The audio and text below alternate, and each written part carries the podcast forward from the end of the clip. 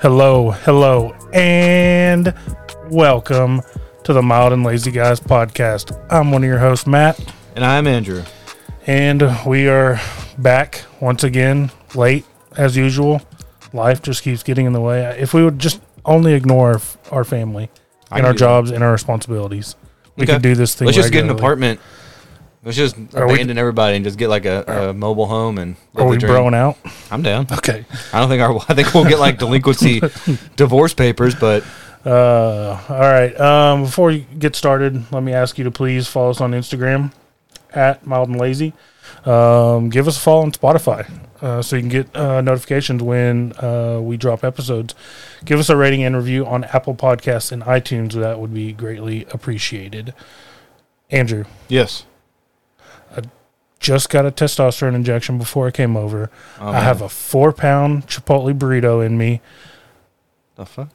Where's this going? Okay. Uh, let's see. Crippling depression. I'm rock hard and ready to go. So let's do this.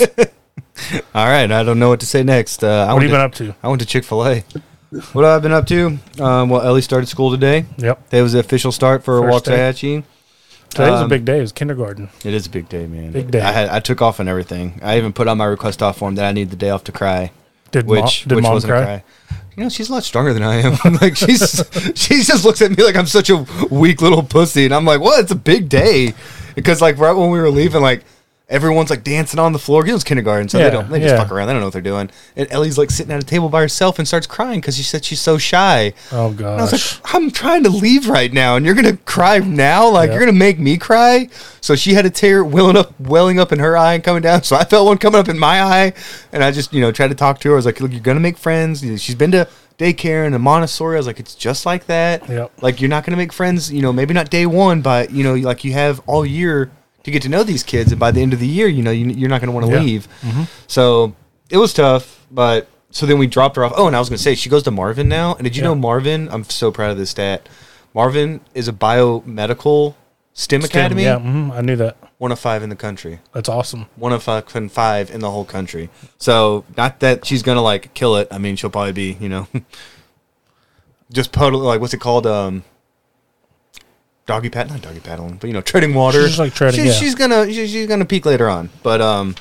I just thought that was a really cool school. No, and it's- cool. and it's really close. So we dropped her off, um, and then we were gonna. So we had the whole day off together. and We had it all planned That's out, awesome. and of course, nothing went to plan. Uh, we went to an antique store, got some cool stuff. I got like a cool uh, Louis Louis Lamar Louis that old- L'Amour. Lamore, you know, the Yeah. old Western Mhm, writer. yeah. it's like man, my grandpa used to read these all the time. I bought one of those and like an old postcard to use as a bookmark, and we got a really cool Chinese checkers board. So then the rest of the day we were gonna go get some new tires because my tires are fucking bald. Like it's almost like flush. There's no tread in those tires. So I was like, I need to do this. Well, Claire called a plumber before, so um, so it was a big day for us. Let me let me keep going here. So we've had like this terrible stench in our bathroom that's just lingered all. You probably noticed it. Anybody that goes in our bathroom, it just smells like stale farts all the time. It smells But like like like mold and shit just coming from our bathroom. So we finally called about it because it's been going on for months. And they were like, "Okay, yeah, we'll send somebody out." Well, we weren't here. My mom had come by to watch Owen, and while we were out, I called Walmart. I was gonna get new tires. I figured it all out. You turned out they didn't have them, so we're gonna have to go to Midlothian. So we're on our way to Midlothian. Plumber people show up. They were gonna do their thing. Well, ended up, of course, you know, a simple job's never as simple as it No. seems. So a two hundred and fifty dollar job turned into a eleven hundred and seventy five dollar job. Yeah, they found the problem, and there was basically just like uh, where the seal's supposed to be, where it meets the PVC meets the toilet. Yeah. like there was a big crack there, and he's like, it's literally just like shit's just like And there, there's like a ring. Like, yeah, he, he was yeah. like, what was he gonna do? Is he was gonna resettle the ring, and that was gonna because they just had to take the toilet up, resettle, reset a new ring, and resettle Mm-hmm. Yeah, it. yeah. Well, that's where like another thousand dollar issue came up. So we were doing all that, and then they Claire was just, you know, we have to be there for this. Like we have to leave. So I literally got to the Target in Midlothian. I pulled up to the dock bay, like right where I'm supposed to be, and then the guy comes out and he's like, "Hey, your wife says you got to go." And I said, "What?" He's like, "Yeah, she said it was like something about your house that you got to leave right now." And I was just like, "Well, I guess if the boss says we got to go, I got to go." and he goes, "Yeah, I got one of those too." Like he was cool about it. And I was like, "Well, fuck me. I look like a pussy right now. Like my wife just says like, "Hey, we got like snapping her fingers like we got to Yeah, go." yeah. So I was like, "All right, let's go." Uh, come back. Yeah, we get all that settled. eleven hundred seventy five dollars later. Um, but they did a good job. It was Duncan Plumbing here in town. Yeah. couldn't couldn't you know say enough about them. They they really did a great job. They were really cool. They explained everything to us like in layman's term because I hate when people try to explain stuff to you and you're just looking at them like you're fucking like a deer in headlights. Like, mm-hmm. bro, this is going. I don't know what you're talking about. I'm gonna forget it immediately. But he was really cool. Explained everything. Told us what to look out for. So, anyways, we get done with that, and immediately our day's over because now we have to go pick up Elizabeth. We're late to pick up Elizabeth, and dude, you've probably already dealt this because Landry's been in school for a minute. That pickup line is no joke. It's no joke, bro. We were in line for an hour. Mm-hmm. The way it is, you basically make a big square. You go up like mm-hmm. four blocks before you finally get to the school. Luckily, Owen was cool and wasn't crying, and you know we had music in the car. But I was, I was just losing it because I was like, we were there for an hour, and we finally pulled up, and just not how you envision it. You know, you finally get a day off with your wife, and you're like, oh, we're gonna do all these things. We were gonna go get a Philly cheesesteak from that place. We were gonna go to all these cool shops. I was gonna get tires. None of that happened. I ended up paying to fix a toilet. Was my whole day.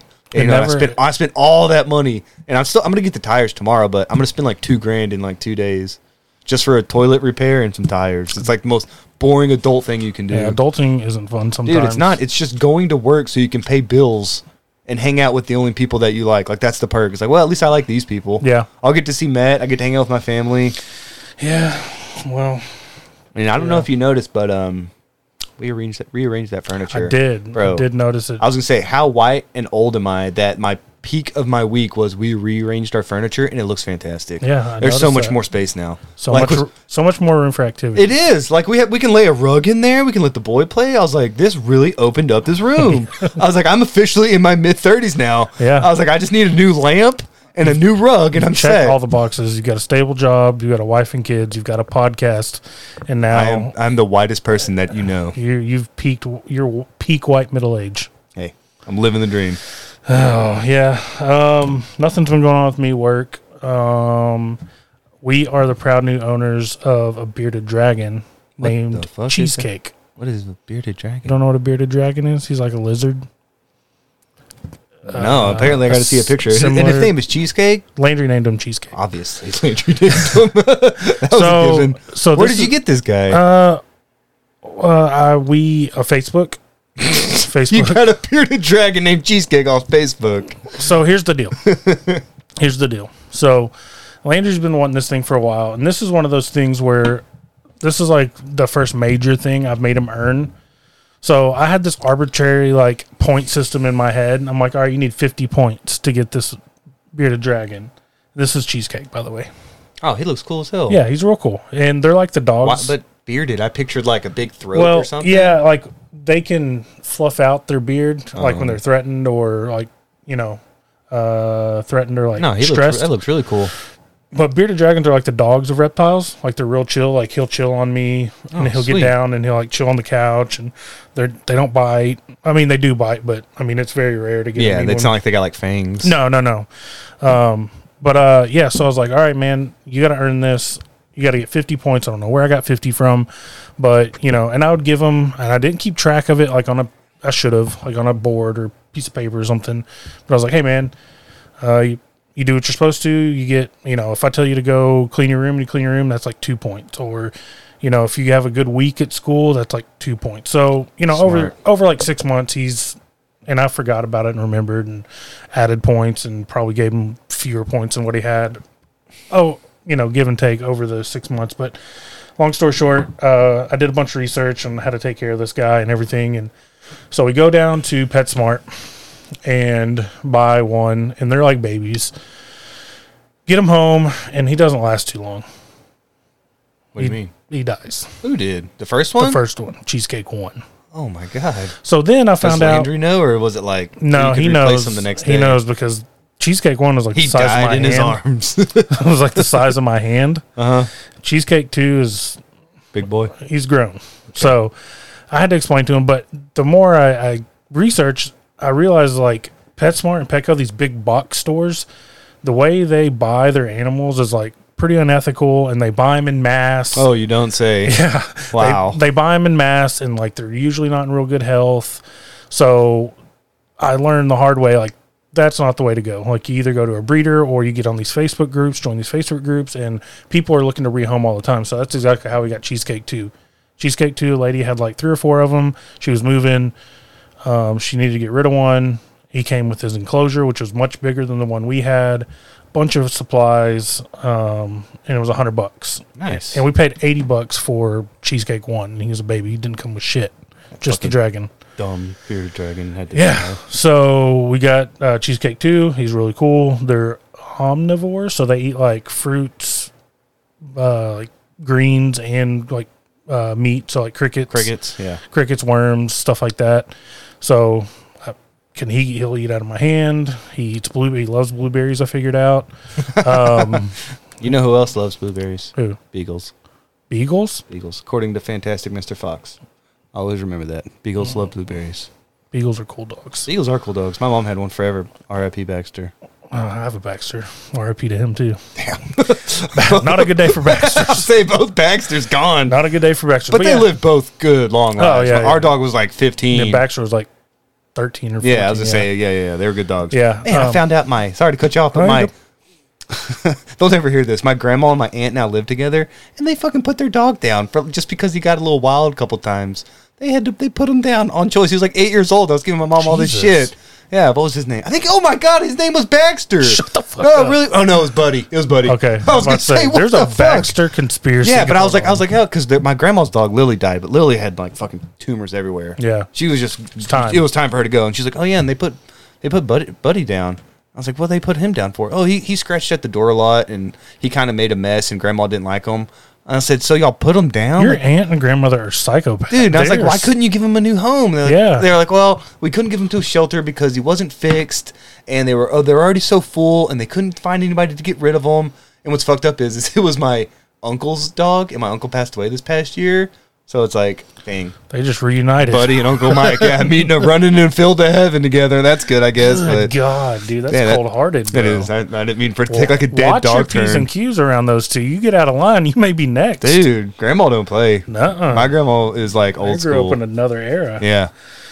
Damn. But yeah, no, we got cheesecake, and uh, today was Landry's first day of school. This year, last year was a lot of tears. Yeah. I figured kindergarten's like the toughest. Yeah, for Landry, even though like he would go to daycare, like you know, from the time he was like six months till kindergarten, Mhm. it was different. You know, mom, mom, and dad, you know, you're you're at a different you know kind of level. But and I think he had a tough time maybe that first two or three days, but then after that, Oh, I, alright. I totally expected like the first few Yeah. to be tough.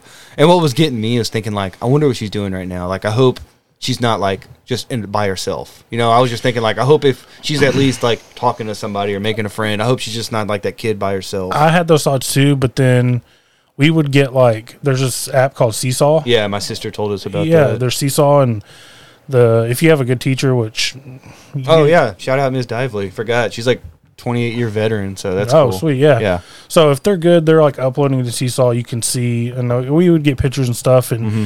we all have that fear, but the, I think we don't give them as much credit as we need that- to. Like, Claire said that too. like Landry took off, and you know he uh, he excelled socially, you know, and a- Like academically. surprised you. Yeah, surprisingly, yeah. I think the same's gonna Academically- happen. he was you know he was fine but you know on the other hand it's kindergarten so um but yeah so today was his first day of school Did you go He to was- work? yeah yeah but we did walk him in Yeah. uh we had to you know we walked him to class and stuff and um he did you know to give you some hope for ellie he did make a friend and that was his buddy that was his person at school You already knew him. yeah no no no he oh, met he him already made friends that quick. no last year Oh, it was his buddy from kindergarten. last year. So he was friends, you know, all through the year, and then over the summer we actually got together with him and his parents a few times. And the parents are cool; they're nice. We get along. Oh, so, um, yeah, Landry's got his little buddy, but he was he did when we had meet the teacher night on Tuesday. He was bummed because he was going around looking at all the names on the on the desks. And Oh, he didn't see. Vincent's name, and he was like, Oh, he's told me about him. when Yeah, I was over yeah. for was it the draft? I guess it was. He was talking about Vincent. "Yeah, that's his buddy." Um, Now that you bring that up, that's one thing that I dread about having kids is I have to now meet other parents and interact with them because of our kids.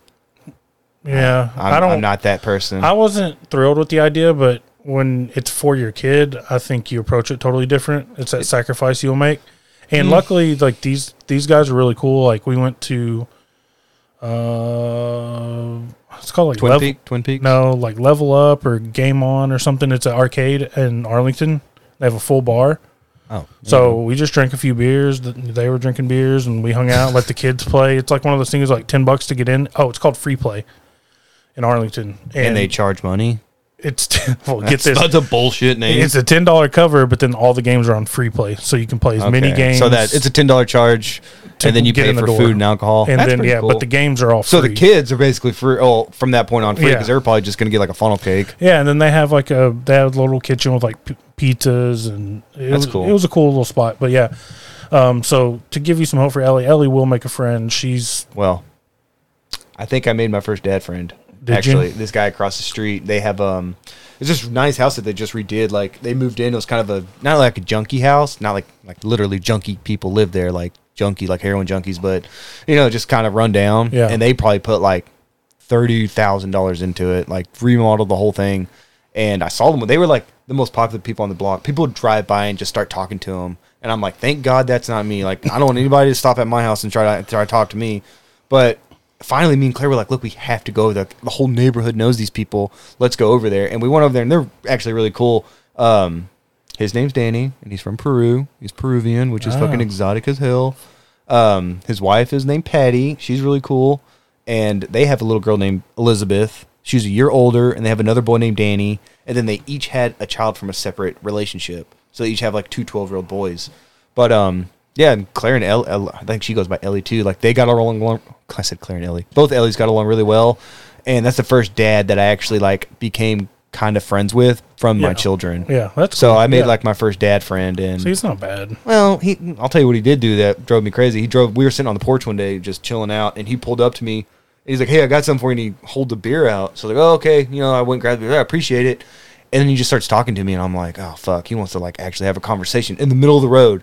I hate people that just stop in the middle of the road. You know. Oh, yeah, He's just he's just parked right there, and I'm like, "Okay, I guess this is gonna go on for a minute." And after like five fucking minutes, he goes like this, puts it in park. I said, "Oh fuck me, man! Like he's gonna wait until a car pulls up to end this conversation. I don't, I ain't got nothing to say to this guy. I don't even know his last name. Like, what are we gonna Oh talk about?" God. So he just sits there and bullshit, and then thankfully a car comes, and he's like, "All right, man, I'll see you later." I was like, "Okay, later." Uh, I saw him there yesterday too, though, and um, made a joke about made a child predator joke to his wife that she liked. She's actually pretty Nice. funny. Yeah, she said something about how they look creepy, and I was like, "Yeah." I was like, "Technically, I'm not even supposed to be in the school uh, within 100 yards of any school." And she kind of looked at me, and she knows I'm kidding. She Child knows I'm predator kidding. jokes can be iffy. It's They're it's- they're hit or miss. You that's- got to know your audience. yeah, yeah, that's But I, the treacherous first time water we ever there. hung out, I made some. You know, I just make like offhanded jokes that'll catch you off guard. And I remember her saying like, "Oh, like I gotta watch out for you." Like, like I don't know. She said like I'm funny or like you know you you say different stuff. I was like, yeah. A- around their house. Have you seen any pineapples? What the fuck? No, Okay, I haven't been on the property though. watch out. They do have a dog named Lucifer though, and he's like this. He's like I know you. I know Troy can't see this right now. It's like five feet tall, like on his hind legs. You seen him? Yeah, when I was waiting for you. to Oh yeah, home. they were going on a walk. Yeah, Yeah. he's Peru. He's, yeah, dude, they're like Yeah, Peruvian. yeah, that's a big fucking dog. Giant dog. Yeah. I'm taking my belt off and unbuckling my I'm about to say we're getting fucking real here. I saw you lean back and go for that belt. It's like Thanksgiving Jesus. post dinner. Hey man, we went to Chick Fil A, and that's a part of my hot take. I got a Chick Fil A hot take coming up later, so don't let me forget all right, that. All right. Um, all right. So um, let's move on to the news desk. I do have stories. I don't know how well it's going to go because I pulled these like two weeks ago. I didn't read them, so I'm going to be reading them with you for the first time. All right, So, hit it. Love the confidence. Yep. All right. First story. Police say people pretending to play violin for money a nationwide issue. So have you seen this like Target, like that area over there by Chick Fil A, where like the Target and the Lowe's? You Uh-huh. ever seen the guy out there playing violin? And he's faking it. I've always said that he's fucking faking it. You called it. Yes. and Lauren's always. like giving him money. Like, don't give that piece of shit money. Yeah, so there's you can't see it, but there's a guy and he's got a violin hooked up to a little amp and it says dad with three kids, please need help for food and rent. And he's got like his handle right here. I guess it may be for like a cash app. Um handle maybe. Yeah, I'm homeless, but here's my cash app on my smartphone. Uh So this is a, a story out of Michigan. Police across the country have been warning the public about people pretending to play violins to solicit donations, a trend that appears to have reached West Michigan as well. After getting a tip from, from a concerned viewer, News Channel 3 found a man appearing to play violin outside the Target store on South Westnedge Avenue on, in Portage on Monday afternoon. As he stood next to the sign uh, to a sign that read "Dad with three kids, please help for, for food and rent." Uh, when through News Three, News Channel Three approached him and asked him about his performance, a woman sitting beside him said they don't speak English. As the man was holding his violin down with the bow away from the strings, violin music began playing from a speaker. See, and I always see these people pedaling. Like you'll see them at the corner by the racetrack. Yeah. You'll see them down by the Target. If, Um, if they have a dog, I'm more than likely to give you at least a little something. but it's like, and I'm gonna tread on some iffy water. No, don't you know. tread, dude. Cannonball. So you have all the, and they usually got kids with them, and it's hot. I'm like, if you got, if you have the time to sit out here, Mm-hmm. if you just do a 360 panorama around you, there are at least five places that are hiring. That's what I always tell Claire. It's like there's literally everyone hiring. Like, Why can't you work? yeah, that's an excellent point. And these people make, and I saw another story on this. Some of these people make better money than me and you. Some people make that and then jump into like their, you know, Infiniti car. I'm glad you like said a that nice because car and drive off. on, Because uh, I started, I went down a rabbit hole on this. yeah. somebody actually followed them and they and this wasn't in Dallas or anything, but they followed them to an affluent neighborhood. What? They lived in like a multi, like a million dollar home. They were driving like a Lexus, like the little SUV. That's got to be something like psychic. What is that word? Like something in your head Yeah. to make you think like it's almost like a kleptomaniac. Like Yeah. you don't have to steal. Like you got money to buy this, but you just you have the urge to do it. just Like you do it. It's like a, it's like pulling a con on. It's a grift. It's a very Yeah. specific and weird grift. Like not only am I gonna pretend like I need money, I'm gonna pretend to play the violin. Like if you don't play, what do you have to go pawn shop to buy one? You know what I mean? You got to buy all this equipment just to just to pull off the grift. That's so weird. Like, and we we you know we are true crime fans, and we so we see this a lot. If they spent the same amount of time and energy putting that into like a like an like a like a business venture or just trying to make money a legit way, they they could do it. They mm-hmm. almost put more effort into being a con artist or being a Well, criminal. I think some people just like that lifestyle too. They don't want that nine to five. Like some people are like hustlers, you know, like I can make a hundred dollars on the street or I can make a hundred dollars in the office. I'd Okay. rather Go take- be a fucking skydiving instructor. I don't Hey, know. I got a buddy, shout out Cody, who does that like in Corpus Christi. Went to high school with him. That's pretty See? fucking cool. he's not in, he's not stuck in a cubicle and he's making No, money a legit he's, way. He, he's a maniac though, I'll tell you that. There's no way I'm getting in a plane and there's no fucking way I'm jumping out of that plane. Go be a fucking firefighter. I love you, or something. Cody. I don't I'm the know. last person. Yeah, I'll- I'd rather run into a burning building I think it's than, than jump out of a plane. I, I don't want to jump. I'll get on one and take one somewhere, but I'm not jumping out. I'm with you. That motherfucker jumps out of planes every day. He's No. crazy. His luck will run out. Sorry, Cody. Damn, I didn't say I'd that. say, on you're- on you're his pl- you're- 79th birthday, yeah. or however long he wants to live. hopefully you'll go out that way. You know. You think about it, long. dude. I think I'm about midlife. You think We you're really gonna see, are. You're gonna see 70? I'm not gonna see 80. Fuck no. There's no way I'm seeing 80. They say with modern medicine, murder- no. But if. I see 70, I'm checking out like in two years. That But- movie Midsommar, it's like after 72, you're no longer productive to society at all. You're like a burden to society. out our president, and and the last one. Yeah, well, they are. They And the should be like an. If there's an age limit to be 35, to be it should be like the cutoff is like 70. I think the I think the ideal age for president is like 40 to 50 because you've had enough life 40 to experiences, 60, but think- you're starting to have right. that downhill. Okay, like 60 to 65 tops, Yeah. right? I think I think like what's There's no one's ever going to be 35 and be president, but I think the great age is 50, 50 to 60. yeah. There's a lot of smart Yeah. people who have enough of life experience, but they're not losing that cognitive edge and I'll- on the decline. I'll I'll say one more thing, and then uh, you know we can get off of it if we want. Nowhere on earth, no company on earth where where you would you hire a 78, 77 year old man to the most important job. position in the company. No. never. No. So why why are they allowed to run our country? Because they're there's no way their views, their values. or how they like they don't have the same like retrospective life that we do. Like Yeah. now that now I think Gen, they- I think millennials make up the the vast majority of the population now. How can they relate to me and you? They can't. That's what Yeah. I'm saying. They're from a not only another generation, they're from like three generations before us. Yeah, they need to bow two. out. They need to bow out. Just fucking might just die. Yeah. Sorry, mom and dad. I know you're baby boomers. but They're cool. I will say, my dad made it to seventy, or he will make fifty three next year. He'll be 70 Mm-hmm. If he can make it seventy, I can make it seventy because my dad ran a lot harder than I did. yeah. He he. I don't know. I hope it doesn't skip a generation because my dad's dad died at like mid 40s. Like my dad was like 11 when his dad died. Jeez. But then my dad's going to be 65 this year. And, you know, my dad lived through the 70s. Like my dad fucking went wild. Yeah. Um. So there's that. But anyway, back to the story. Uh, Oh, yeah, we- we we're- we were right in the middle of a story. Forgot we're talking about violin grifters. Well, this is what happens when we don't record for a month. Well, we Um, don't hang out for a while. We just talk about. Uh, police and officials across the country have been warning the public about similar performers. The supervisor of Springfield Township in Oakland County, Michigan. Shout out Oakland County, Michigan. Uh, did you ever hear the, the story about the Oakland County child murders in Michigan? Is that the ones that are connected to. That had that farm from the. Or not farm, but their island No. from the GMC? Mm-mm.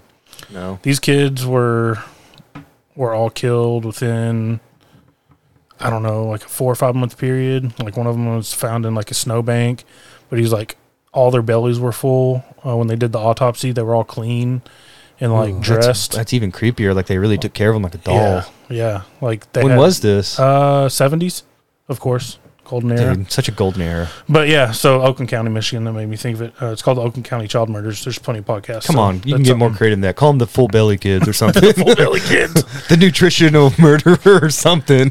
the compassionate child killer. yeah, for real. Like, give them a name. um, uh, made a Facebook post on Monday urging residents to be careful with their money.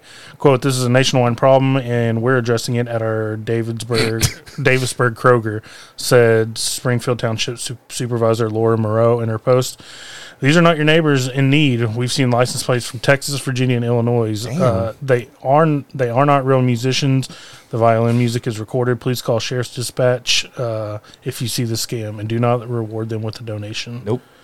Um, yeah, like I said, I've seen this in right in our little town. I've Have- seen this same have- thing. Have you seen that video? She was like worked for the police department, and she was their sign language interpreter. And she didn't know what the fuck she was doing. She just made up hand gestures all the time. They had her on live TV, like interpreting like a press conference, and she's just a mile that. a minute doing these hand signals. And they said, uh, deaf people were like, "What the fuck is she doing? Like that's she's not making any sense." She just said the cheese is moldy. yeah, it's like she just said like something that's totally incomprehensible.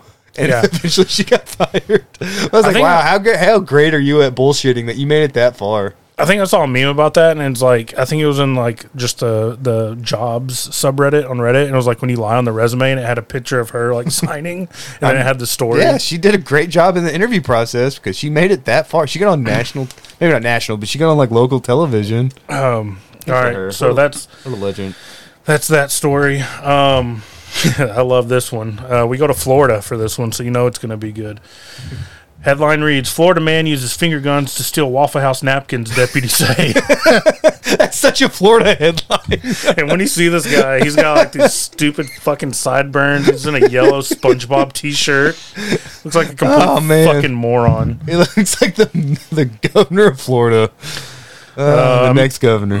Uh, a Madison County Waffle House employee called 911 Monday night to report an attempted robbery. The suspect was armed and simply left. The suspect was unarmed and simply left after grabbing some napkins, according to the Madison County Sheriff's Department. Hey, buddy, you know they you can just go and ask, Yeah, I was right? gonna say, is that really theft if it's free? like he didn't have a weapon and he de- technically didn't take anything that didn't cost money. MCSO uh, identified Edward William Rodriguez as the assailant based on video footage and witness description. Rodriguez entered the Waffle House on 145 Southeast Bandit Street. Wow.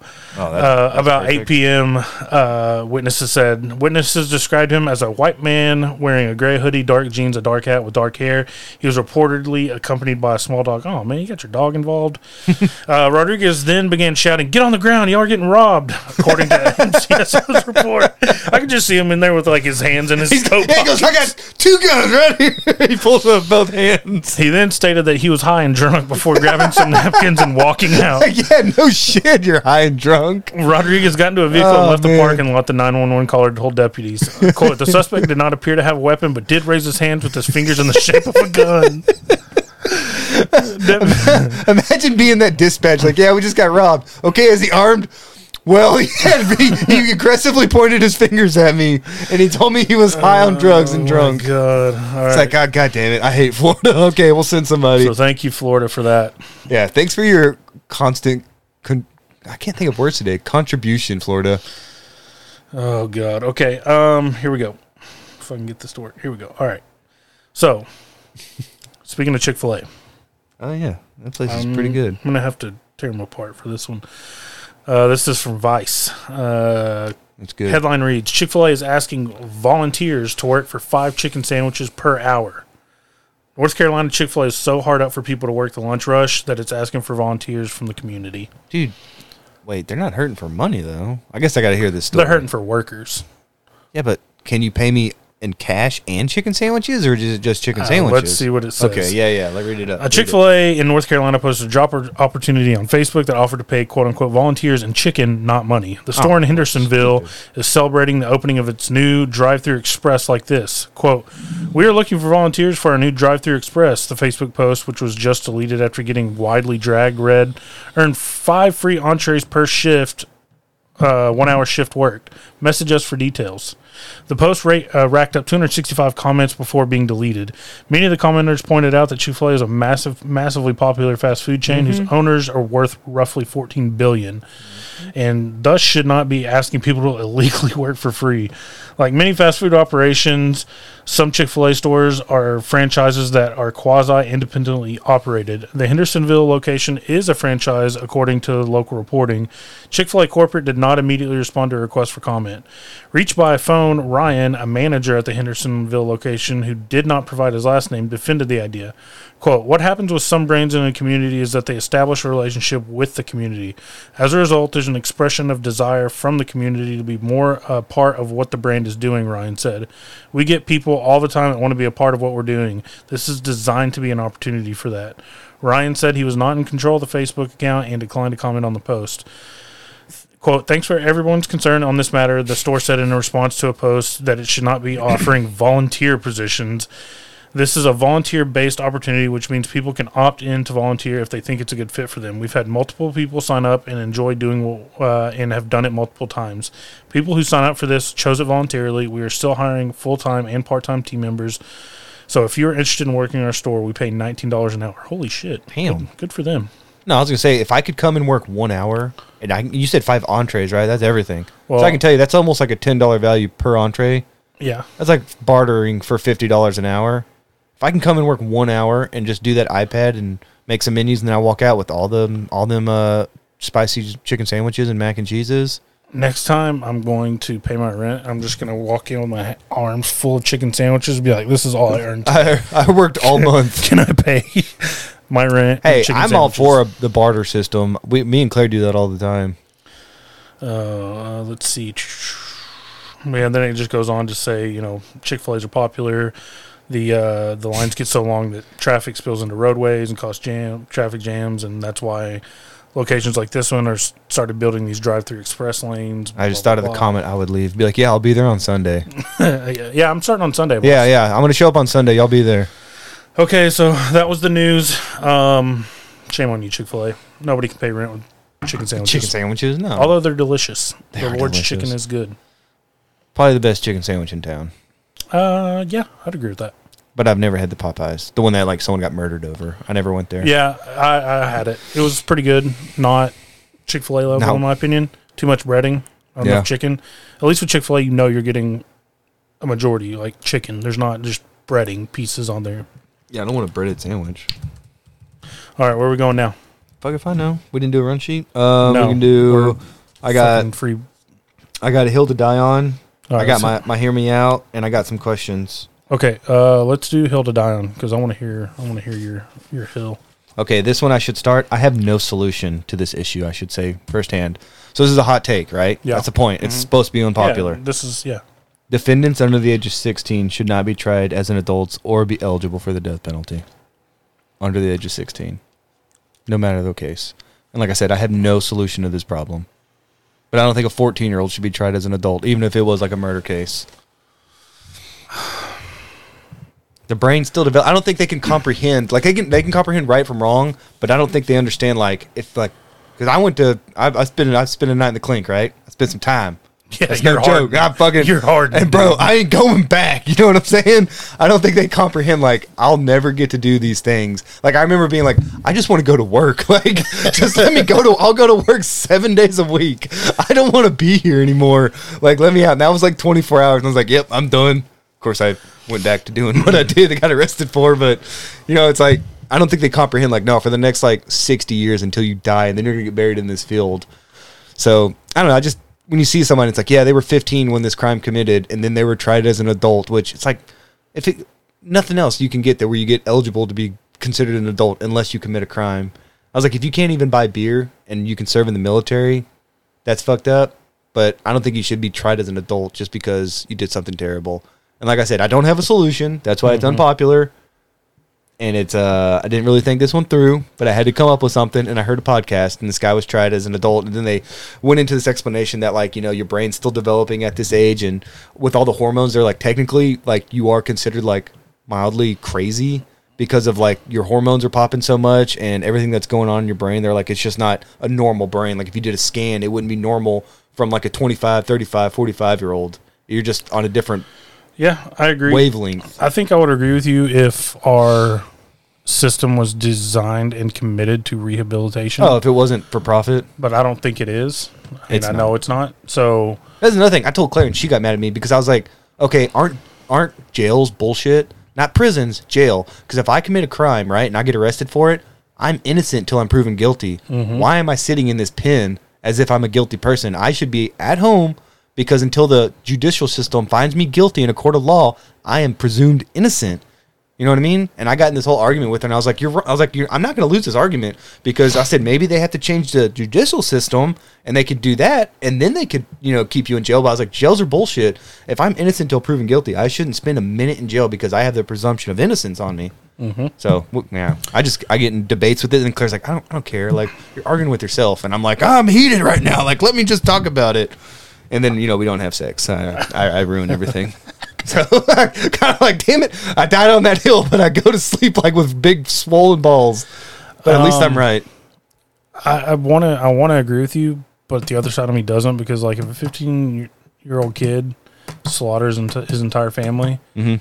that's a big boy decision. Like, yeah, but you you should face some big boy consequences. And I don't think six years until he's 21 or three years until he's 18. no, no, no. That's what I said. I don't think they should get out once they become a certain age. There just needs to be a different process for how this goes. It's like okay, maybe you do serve that time, and then you get because you're not going to get set free, but maybe now there's like a review board or something, and you get and there's like a minimum of 20 years after that. You get X amount of time to turn 21, and then on these terrible cases, then you have a minimum of 20 years.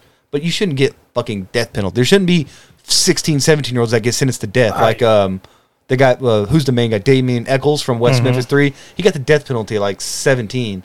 And it's like um, he was obviously innocent, but you know, it's like if he can't even buy a pack of cigarettes yet, but the state of Arkansas is going to put him to death, that's kind of fucked up. Yeah.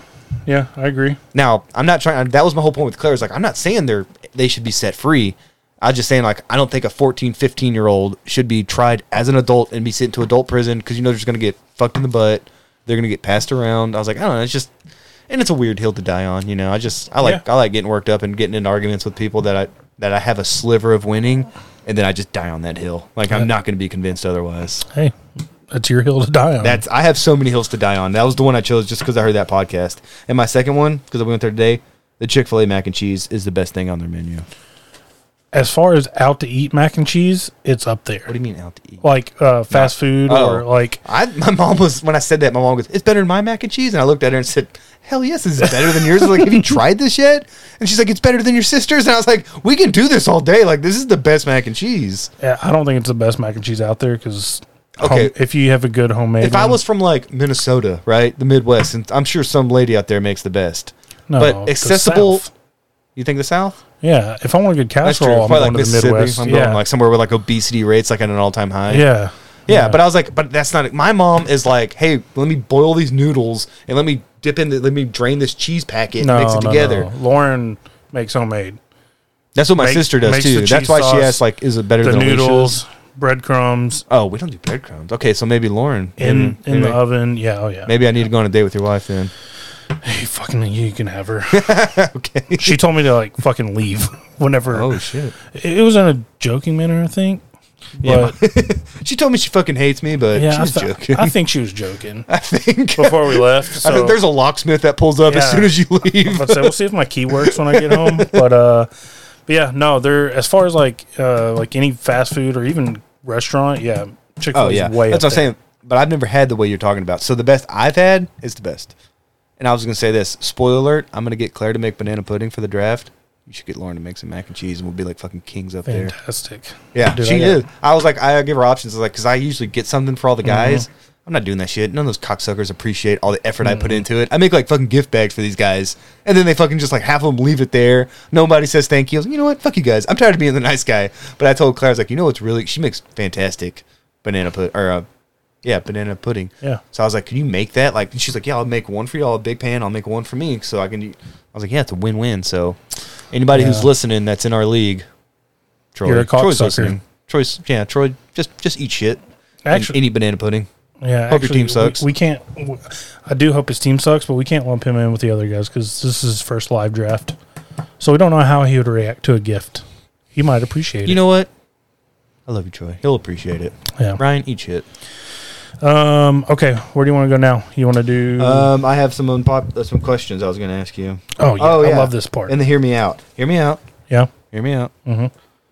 Big Brother Yeah. needs to raise the uh, America's favorite house guest to fifty Mm-hmm.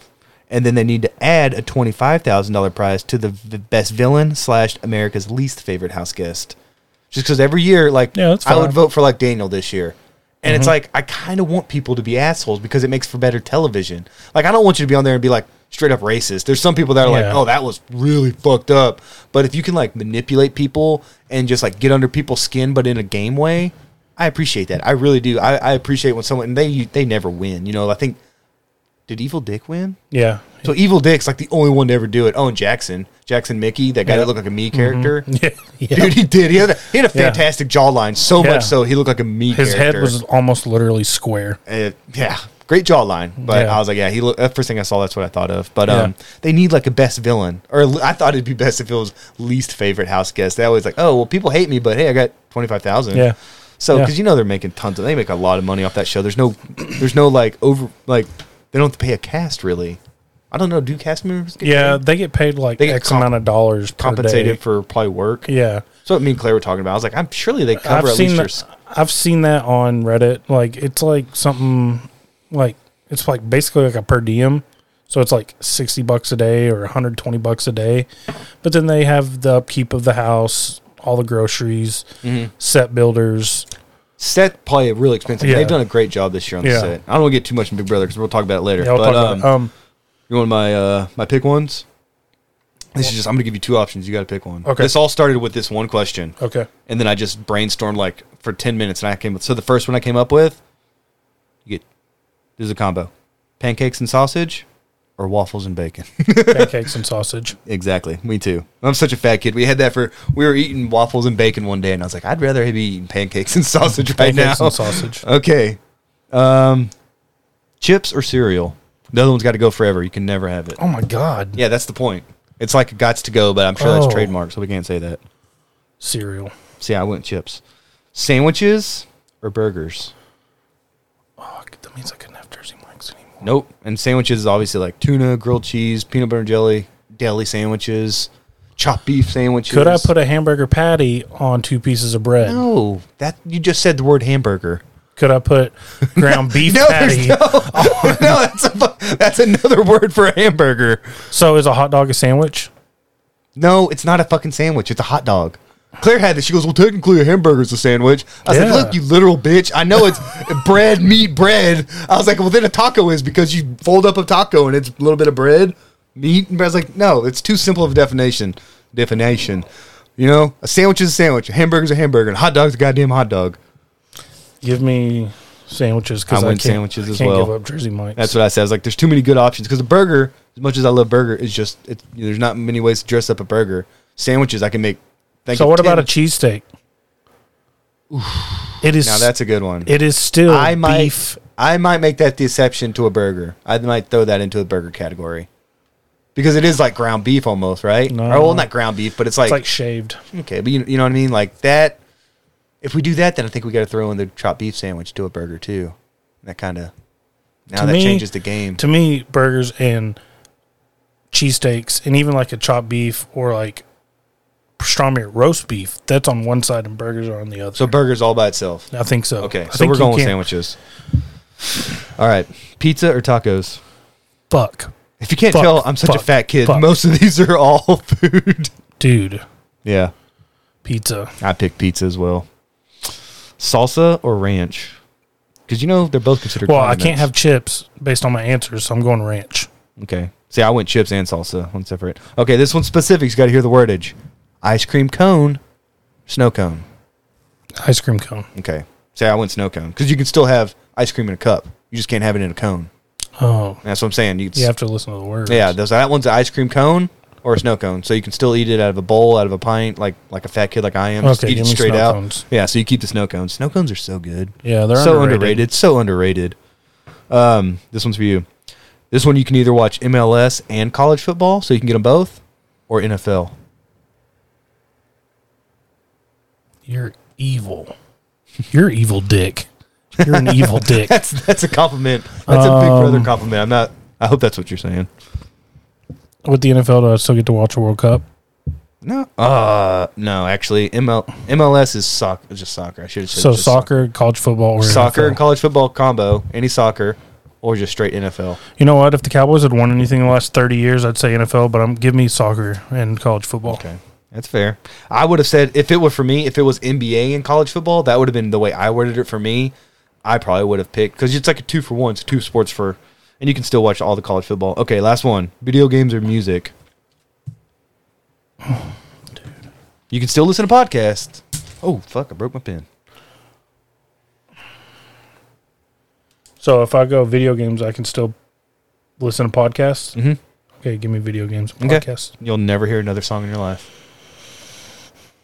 Yeah, but that's literally what I do. Like I'll put on a podcast and play video games. That's fair. So that's a good answer for you then. All right, man. That's it. That was just me thinking about pancakes and sausage, and I started thinking about all these Dude, other things really to evil scenarios, dude.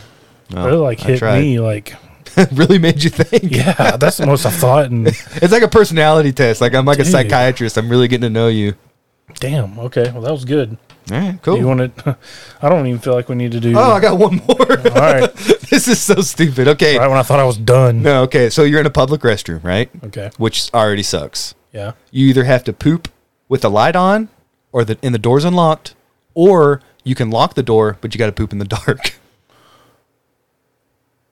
Oh, give me the light. I'm like, I don't give a shit if people walk in. You're letting somebody walk. Oh my god, I've walked in on like two people at work. So- there's like a shared bathroom. So the main door is unlocked, or my stall door is unlocked. oh, the way I was thinking it is like you know where it's just like one door you open. There's one toilet. Oh, in Oh, there. one toilet. Yeah, because that's one we have at work. It's like a handicap, but there's nobody handicapped, so it's like the king's bathroom everyone goes to. I'm like, how you not? You know, you, all you do is lock the door. I've walked in on like two people. And I'm like, God damn it, I don't want to see this. They Yeah. start yelling at me like I did something wrong. It's like all you have to do is push a little button on the handle. Uh, I'm. so either lock the door and poop in the dark. It's on them. I mean, they're gonna have to smell and see it. I'm always with it. nervous that the worst part is like right when I'm wiping. You're in the most awkward, vulnerable. Yeah, no, no, position. no. You know what? I'm gonna I'm gonna be personal right now. I stand up when I wipe. Sometimes it's easier. Sometimes we talk. I, dude, I swear you're going to drag your knuckles across toilet bowl water by going under. Mm-hmm. Like I'm not risking. I'm not risking like my hand being inches away from shit. No, that's dirty. And I lay toilet paper down on the. On I know every you do. seat. I know you. Even do. when I'm at home, that's fucking gross, man. I'm not. I'm keep these cheeks fresh. you need to go see a doctor about that. You need About to how fresh and clean I am. No, yeah, that's just unreal to me that you put toilet paper down on your home bathroom. Uh, dude, I pee all over that thing. I'm disgusting. What are you six? No, but you ever been taking a piss and you think you're done and your dick gives Child, please. and and it's not, and then you just keep drizzling everywhere. Yeah, you just hold the bowl. You just hold, Hold it over the the, bowl. hold it over the bowl. No, dude. If I'm like just woke up in the morning and I'm like, that's another thing. This is gross. But you're like half hard or fully hard, and you're having to like arch your back to make it Yeah, into I the have bowl. to like put my arm yeah, on the wall. it's and not then, like- easy. and then it's like, all right, let me done. And you think you start shaking a little bit, and nope, here comes a whole nother stream. That shit goes everywhere. but the lid should already be up. It is up, but I, I mean, I'm like a helicopter. Apparently, Jesus. Just let me pee outside. Claire's I a peed happy outside woman. today because um, the guys were here. They're fixing the toilet, and I had to. I was like, I hope nobody's looking. I just stepped one out, stepped one foot outside, and I was just like solid stream immediately. Uh, just Cla- watching all my neighbors. I don't know how Claire feel about this, but that'll be the easiest way for you to teach Owen. That's how I taught Landry's outside. outside? hmm Why not? You know how many times Yeah. I had my dad taught me to pee outside? Oh yeah, that's how I learned. I mean, crossing streams, Oh, yeah. jousting, Mhm. everything. Oh yeah, That's just growing up. yeah. That's how I taught Landry. Mm-hmm. All right, where are we going now? Um. You want to go Mount Rushmore? Yeah, you gonna talk Big Brother? Or just go straight into Let's it. Let's do a catch let's up. let's let Mount Rushmore lead into Big Brother talk. Okay. All right. There's uh, a lot. wanna- Of, there's a lot of Big Brother this week. yeah, I want to alternate. So you go first. Okay. Um. So we're doing. Let me uh, let me set it up. be a host real quick. So this week's um, Mount Rushmore with Big Brother in full swing. We're ranking our seasons best, favorite or best seasons of Big Brother. So it could be the best, what you think is the best, or just one you really enjoyed. Mm-hmm. Right. You said you're starting. I'll start. Okay. Uh, no particular order, and this is probably on yours. Um, season ten. Yeah. Um, that was Dan Gheesling, the master, in my opinion, the best best player ever to play. He is. Um, uh, so and it was a really good cast. There were people like, um, remember Brian, the first dude evicted, who got evicted that season. He, was really like, thought he was going to be the. He's the- like, I'm going to play everybody. I've got every, and you know that kind of set that trend of like anybody who talks like that usually is going home pretty early. and that um, changed it for Dan because that was his guy. That was going to be his ride or die, and he had to pivot immediately. Yeah. Dan. Dan's probably the greatest. Yeah, um, but it was like it was just a great season. People like Keesha, Jesse, Old Man Jerry, Renny, um, Memphis was there. Memphis Yeah. got second. Yep. Um, and if anybody remembers that that season, that was like Keesha's birthday, where they had like That a was cake amazing. and they were like fighting, like an all-out drag-out fight. Jesse had started some shit with like Libra, and and April was involved, and They had the most pathetic uh, happy Awkward, birthday happy- song. yeah. Yep. And then Libra goes, "All right, anybody want some cake?" Yeah. I was like, oh, "Okay." Yep. So that was that was one of my that probably the best and one of my favorites. I'll, I'll piggyback off of that because what I read about it, it said um, that this was called the Back to the Basics season because there was no game changing twist or pre existing relationships. Because they always try to throw something in there to Mhm. spice things up, and then on this one, it was just like straight, like we're just gonna play Big Brother. So I like that, and, uh, like you said, Dan's probably the greatest of all time. So I also had that on my list. Uh, so I'll go to my next one. I'll go to season 14, 2012. That was, was the good one. return of Dan. So that's where we had Dan's funeral, which is anyone who watches Big Brother knows that's probably the greatest moment in Big Brother history. He backed himself into such a corner. Yep. His game was over, Mhm. and he had a punishment where he had to go self isolate for like 24 hours. And instead of just using that time to like you know sulk or whatever, just be like, well, I had a good run. You know, he came up with this brilliant idea to just declare his game dead. You know, to gain all this sympathy. And I mean, people were like crying for this guy. Like he called he called a house meeting, set everybody down. You know, basically told him how much he loved everyone, how you know this is the end of the road for him, that he appreciates everything. I mean, people were crying, and that propelled him to final two, where he lost to uh, to Ian, and Ian was a great player. Turns out he's he came out on All Stars like two years ago and said he was on the spectrum. Yep. So he was, and then turns out you know he was outlasted one of the greatest. I put he outlasted the goat Dan. So imagine being the only person to ever beat Dan.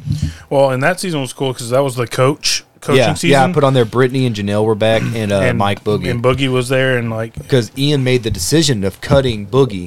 That was his mentor or whatever, his coach. and he looked up to Oh, yeah. him, like, you know, Ian was one of these guys who'd spent his whole life watching it. yeah, you can tell Ian was a student of the game. Yeah, and he he made the decision to like That cut was- his his hero. Basically. That was a five hundred thousand dollar decision was to Yep. cut Boogie out, and then Boogie was like, "I'm so proud of him. Like that was the best Big Brother move he could have done by just because he's like, if he hadn't done that, like I would have beaten him. You know, I would have I would have Yeah. thrown him under the bus and I would have won. Yep. So for Ian to make that decision, it was like that was the best decision he could have made. Yep. And one of the better uh, one of the better um, alliances to the Quack Pack.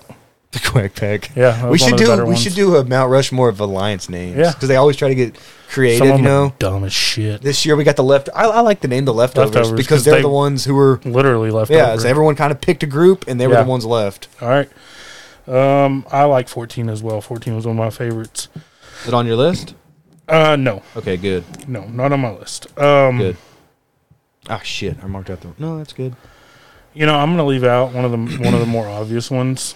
16. Um, Sixteen. Yeah. You know, that's just Well, let's just let's just talk about because we were both. Did we both have it, or you left it out completely? I left it out, but okay, I'll talk about it next then. I left it out knowing it would be on your list Yeah. probably. But Yeah. um, so we can talk about it here in a minute. okay. Um, I'm trying to find my season that I want to talk about. It's ranked really low on this list, but um, Yeah, some of them I saw were like, like man, I love that. See, it was ranked like 17th best out of 22, and I was like, yeah, that was one of my favorites. um, I forgot to include that one, but why don't why don't you go on 16 till I find mine? all right. So yeah, like I said, season 16 that was 2004, and that had a really good cast too. That had like a really great cast of characters. So it had Donnie, who was like this groundskeeper from North Carolina, So the most southern sweetheart. Well, so it's like Tom- It's like uh, Forrest Gump's cousin. yeah, and everyone thought Donnie was like CIA, some kind of special ops. They're that like, was one of the dumber. That was a widely considered conspiracy though in the Yeah. house. Everyone thought Don. There's like, there's no fucking way this guy is this wholesome, and there's no way he's a groundskeeper. They're like, no, Donnie's like a CIA Mm-hmm. black dark agent, you know. And turns out he was he just looks like he's from Duck Dynasty. He had a big beard, and he wore camo all the time, and he's literally a groundskeeper. Yep. It had Zach, who does the uh, the Honda Gang thing we make up now. Yep. Who ended up fucking Frankie Grande, Grande. who was Ariana Grande's brother. Like he made that big admission, and no one knew who the fuck he was talking about. That one was. we'll talk about it was like crickets. They did the cricket sound when he said that. Love that one was about as like jaw dropping as like when um oh shit she just got eliminated a couple weeks ago Ameerah. no the cop nicole Nicole? when nicole's like uh i'm a cop Everyone goes, "Oh, okay." cool you thought like our heads were gonna explode? cool if Uh, you weren't a target already you are now you Yep. idiot Yep, yep, yep. And I also had uh, Cody Calafiore, who got second place that year to the man who's on our, my our at least mine. I think our Mount Rushmore, Derek Mm-hmm. Levasseur. He's the one who won, and guy wasn't nominated once. They had like they did something where didn't they nominate three people, or they had like, or e- was it three or four? I think it was just 3 Mm-hmm. Like three nominees each week. Guy never saw the block. I mean, he literally run. That's it was considered like a low ranking the what list I read because. It was the Bomb Squad. That was the name of the big alliance that year. Mm-hmm. The Bomb Squad just ran the house, and usually when how when alliances come together and just run the house, it's considered a boring season unless you love the people who were in it. And that season also had the Amer- Team America twist, where I Yep. think it was Donnie, Derek, and Frankie were mm-hmm. the members of Team America, and they would get like what- Challenges. It would be like hug Matt for for one minute Yeah. straight, and if you could do that, you'd get like ten thousand dollars. They America would vote on things for you to do like this weird stuff, and if you could pull it mm-hmm. off, you'd get money. But if you got caught, you know, you you'd kind of be fucked, and you'd probably get voted out. So it just made it interesting. and one and it spawned a phrase that is said in my house today and that's when zach calls Fruit nicole a fruit loop dingus I still love that. landry will call you a fruit loop dingus if you, if, when you come over I love it. Or I'll shorten it to dingus. I'm like, what are you doing, you fucking dingus? Yeah, I remember when he said that to Nicole, and she just kind of looked so confused and perplexed, and then she just started laughing, and and Zach goes, "Okay, I guess no hard feelings then." like he thought that was like Yeah. cutting through her like hot knife to butter, and she just looked at him and started cracking up. Um, let's see. You still ain't found it yet? Yeah, I'm gonna settle on one. It's it's unpopular, but I just like the winner because I didn't have him pegged, and that's season 15 when Andy won.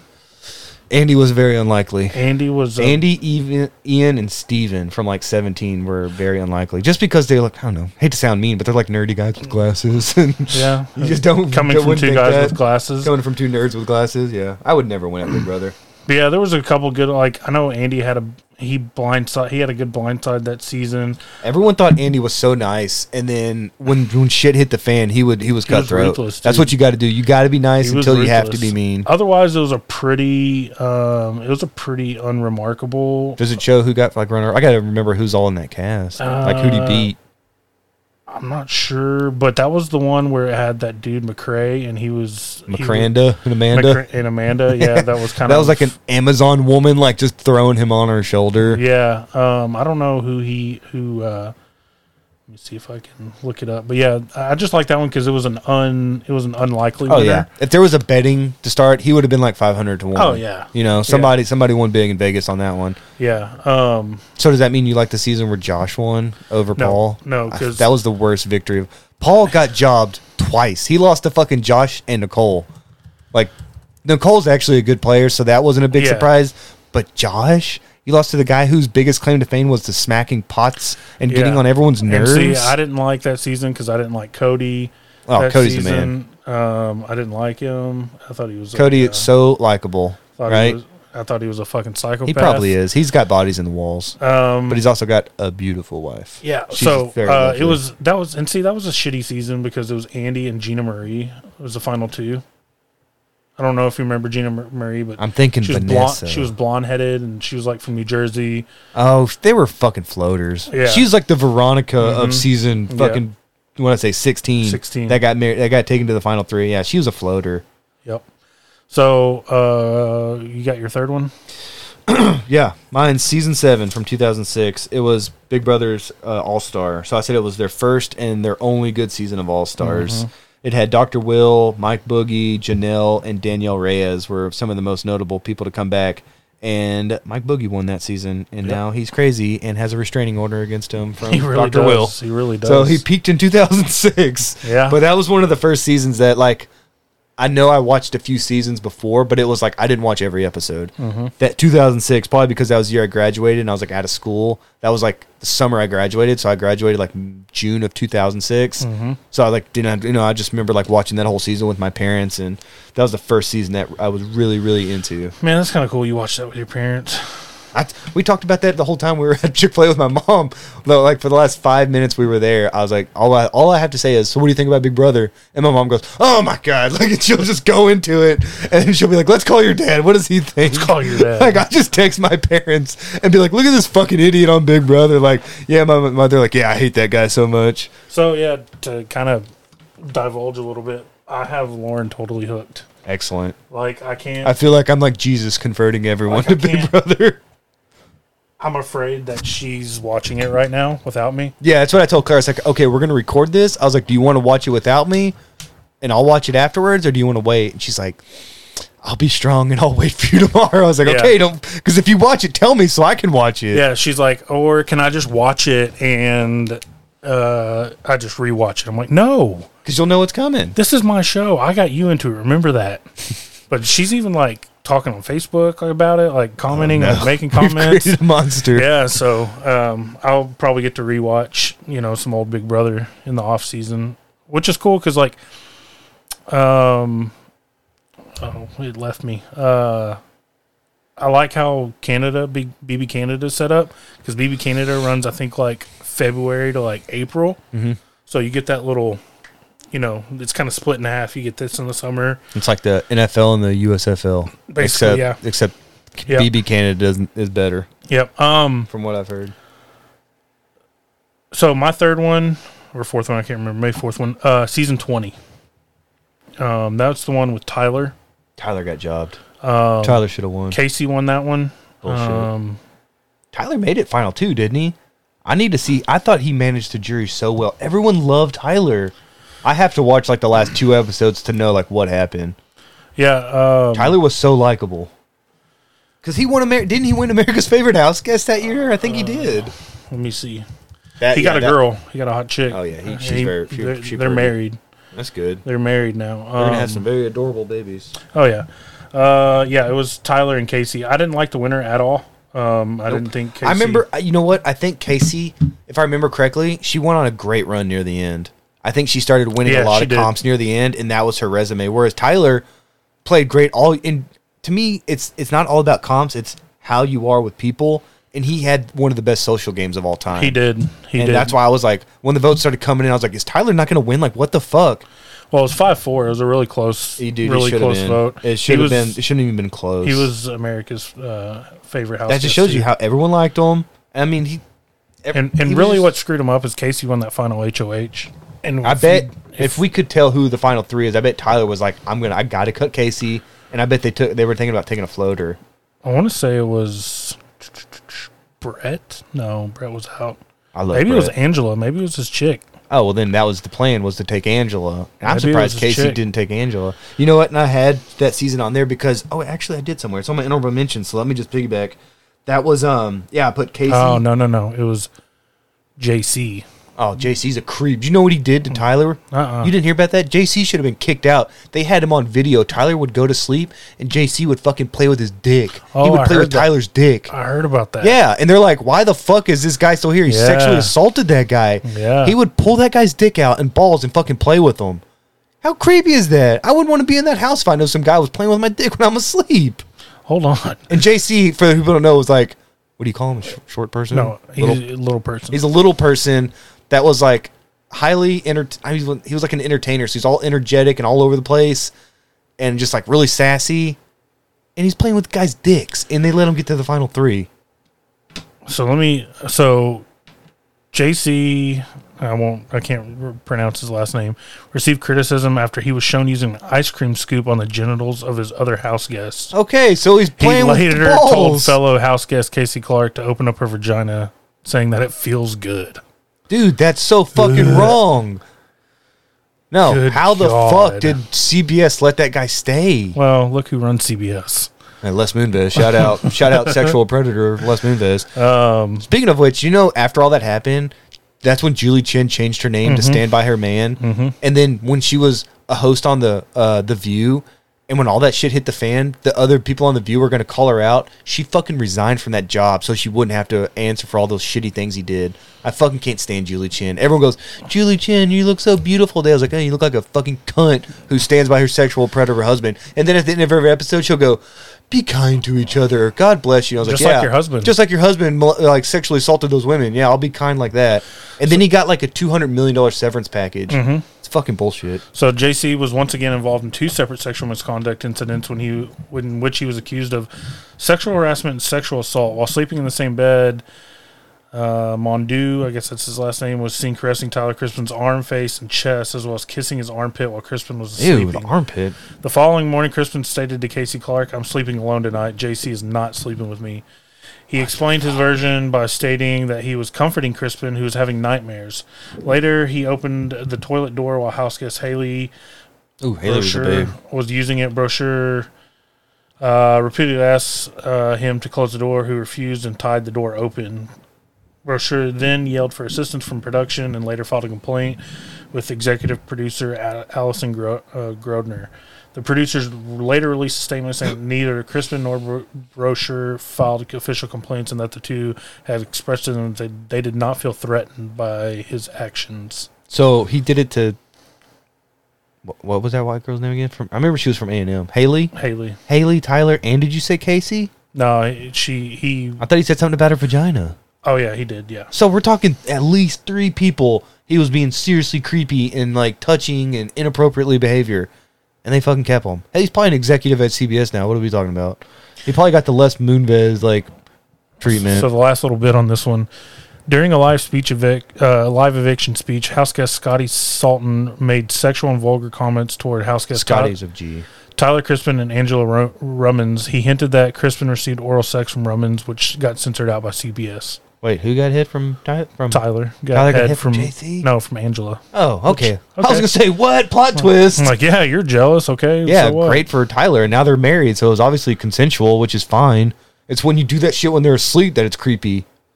No, he just got a blowjob from his future wife. Okay. Yeah, all this shit that you just talked about is right here in the in in this. Yeah, I didn't make that shit up, no, dude. no, I knew you didn't, but so I didn't know that creepy, that, and they that was the timeline. Okay, like so that was the timeline of that of that uh of that uh All right. I'm Yeah, gonna go straight into honorable mention because I'm gonna piggyback off of yours. That was season 20. Uh, I put Kaycee over Tyler's dumb. Uh, R.I.P. Steve because our guy went out week one. Yeah. Again, they didn't give the older guy a chance. Steve was about to just run this house. I love that guy. Um, I just put how they had a good cast of characters like Rockstar and Swaggy C, who are douchebags, but they are good for TV.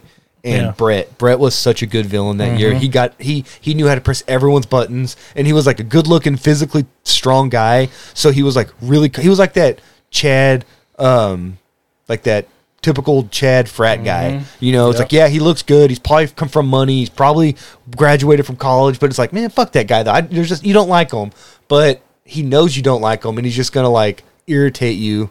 I don't know. He just got under everyone's skin, but that's how you play. He that's the game he choose to he chose to play. So I just put it. It was a very entertaining season because of the cast. Uh, another one I'll bring up uh, season twelve was really good. The cast was really good. There was that Lane, the gay cowboy. Britney was on there. Hayden. Wait, Lane was gay. Pretty sure he was the The one who made it to the final three with the with the, the brigade. Lane's gay. Maybe I'm thinking of another one. Lane was like a beefcake. I mean, I can Maybe in season it. ten there was a gay cowboy. I know there's a gay cowboy on one.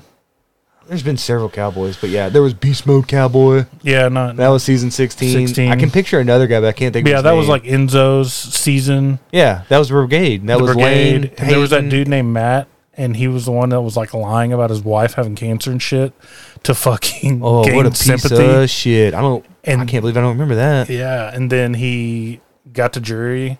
They called him out. Like he had to like he wanted to confess now that the game was over, and like they like shut him out of the jury house. I was gonna say, big. There's technically no rules about that, but you don't lie about like dying family members to get sympathy. That's where I'd be like, if you lied about not having a wife or having a wife, that's one thing, but.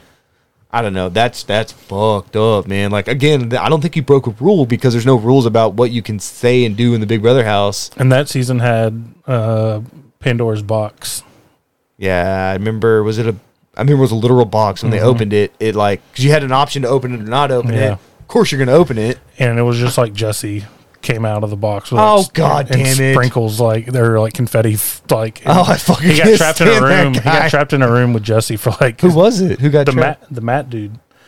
Is there a picture? I got to see a picture when we're done. I got to see who this guy is. Yeah. So there Um, was no like added benefit other than Jessie sprinkling like glitter on you. Yeah, and you know they played it up all year. Like, okay, here comes Pandora's box and Mr. Pectacular with glitter. Yeah, Mr. Spectacular. Ah, that guy sucks. He- nobody loves Yeah. Jessie like Jessie loves Jessie. No, my bad. Uh, I think that was Britney. I think Pandora's box got opened up a couple times, Mm-hmm. And Britney because Matt got the diamond power veto that Okay, year. now that sounds something legit. Yeah, um, That sounds like something that could be useful. Well, while you're looking for this that, guy? I'll give you my last one. Remember that guy? he yeah, like because he was like, I remember all the tattoos. I remember he kind of looked like a buddy of mine. yeah, and he kind of Wow, he lied about his wife having Pretty cancer. sure. Yeah, that's fucked, pretty dude. sure. That's not as fucked as what Tyler did because Tyler was literally sexual assault. But that's got to be like a Mount Rushmore of shitty things done in the Big Brother house. Yeah, uh, go on with yours, and then I'll, All right, this is the last one. Um, oh shit, my arm hit the board. My bad. Okay, uh, last one, and this is a really old one, and I just saw because um, I think this one just did so much to help progress the show of Big Brother. So this was season three from 2002. This was when they added the uh, power veto competition to whereas before, you know, you just kind of got nominated and you just had to wait it out all week and then see who went home. This at least gave you a fighting chance, and it opened up possibilities like a backdoor to where now you could like kind of you know backdoor someone by um, putting up a, a pawn. Um, and it had Danielle Reyes. That was her first season, and she's got to be the Mount Rushmore. I think we've done a Mount Rushmore before, and if she didn't make it, that was my bad.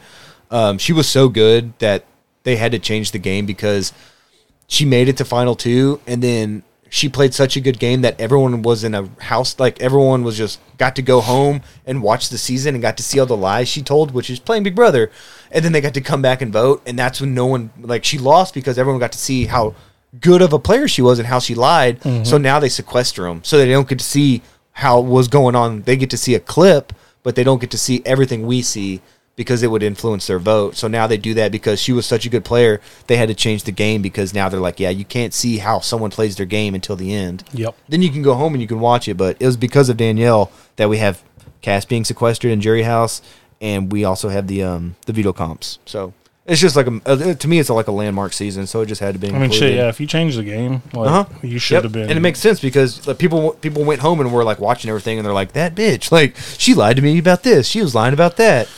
So they got upset. Oh, okay, that was a good Mount Rushmore. Um, Yeah, if you like Big Brother, yeah, if, you, like Big didn't, which I do. So it's our podcast, if you don't guys. start a podcast, I don't Yeah. to tell you. Actually, Um, don't because it's like a saturated market and no one listens anyways. Yeah. Um. So, with that being said, let's talk more Big Brother. So, what's been going on in three weeks So, of Big Brother? I got, think- I got two pages of notes here. I think, and we'll, you know, obviously we'll try to. What, where are we at right now? Uh, we're like an hour fifteen. Oh, we got like we got two hours. we got Um, time. Actually, this might be a shorter one. Um. So Ah, God, fuck it, fuck it. Keep going. Oh, You know where I was gonna go. you and that. And I hit the board. loudest button possible. You and that board. It's these two that I need to use. Those are the only two. I need to like rub them gently. Oh, that's what she said. Is what she said. Nice. Um, so speaking of uh, being a comp beast and Mount Rushmores and changing the game, I think Michael is slowly treading on that because this dude has played in four vetoes and Yeah. won all four. If there's like a legacy board, he's already skipped ahead like guys that played a whole season. Yeah, like, like he he's needs. to me he's over already guys like Josh who won. Josh is is a shitty player. Michael's already a better player than Josh ever was, even though Josh won. Like he needs to chill, like on some comp wins. Yeah, Like, and he even brought that up on this last episode. But he's like, "But if I win, I control my destiny." So, you, so it's like he knows he's like, "I could win this, but maybe I shouldn't." But he goes, "You know what? I'm just gonna win it." And that's what he Yeah. did last night for OTEV. He was HOH and he won and he won the veto, which gives you complete control. Mm-hmm. Yep. You run the entire Yep. house. There's nothing no one can do. Yep. And I think last night, you know, I think he was in an interesting spot, and I think the edits were a bit deceiving because on Reddit they were saying how, um, you know, there was that talk of, of keeping the nom same and getting Monte out. Mhm. That was mentioned like just briefly um, by Michael, but the edit made it seem like that was a serious Like consideration was thinking about it all but it really wasn't because he was like, "Yeah, you know, that would be a great move, but I don't want to show my hands, my hand, and I still need my alliance, Yeah. to for a little bit longer." So for those who don't know, they're in an alliance together of seven, and Called the leftovers. the leftovers, and you can only take the alliance so far. If you want to take it to final seven and then you just cannibalize each other, that's one thing. What I would do is, if I'm in power and we're already getting close to jury, I'll take that big shot. You know, I think if it was a week or two from now, they're going to take that shot. Someone's gonna, someone's either going to go after Michael in the alliance, or Michael's Mm-hmm. going to go after somebody. and I think obviously you want to be the first one to take that Yeah, shot. well, that's what I'm saying. You have to be. If you're going to do it, you have to do it first. And you have to get all your ducks in a row, and you have to get your soldiers because once you, that fracture happens, you got to know. Oh yeah, it splinters the whole house. You've got to know that you've got your people. like you have to go outside of your alliance to like who would it be like Alyssa, Indy, Jasmine. I would pull Kyle because Kyle already has a number attached to him. Smart. There you go. I would pull Kyle because he's going to pull Alyssa. And you won't tell Joseph because he's really tight with Monte. So you know mm-hmm. you just have to know who to talk to, and you go, hey, this is what I'm thinking this week. We're gonna take that shot. I need your vote.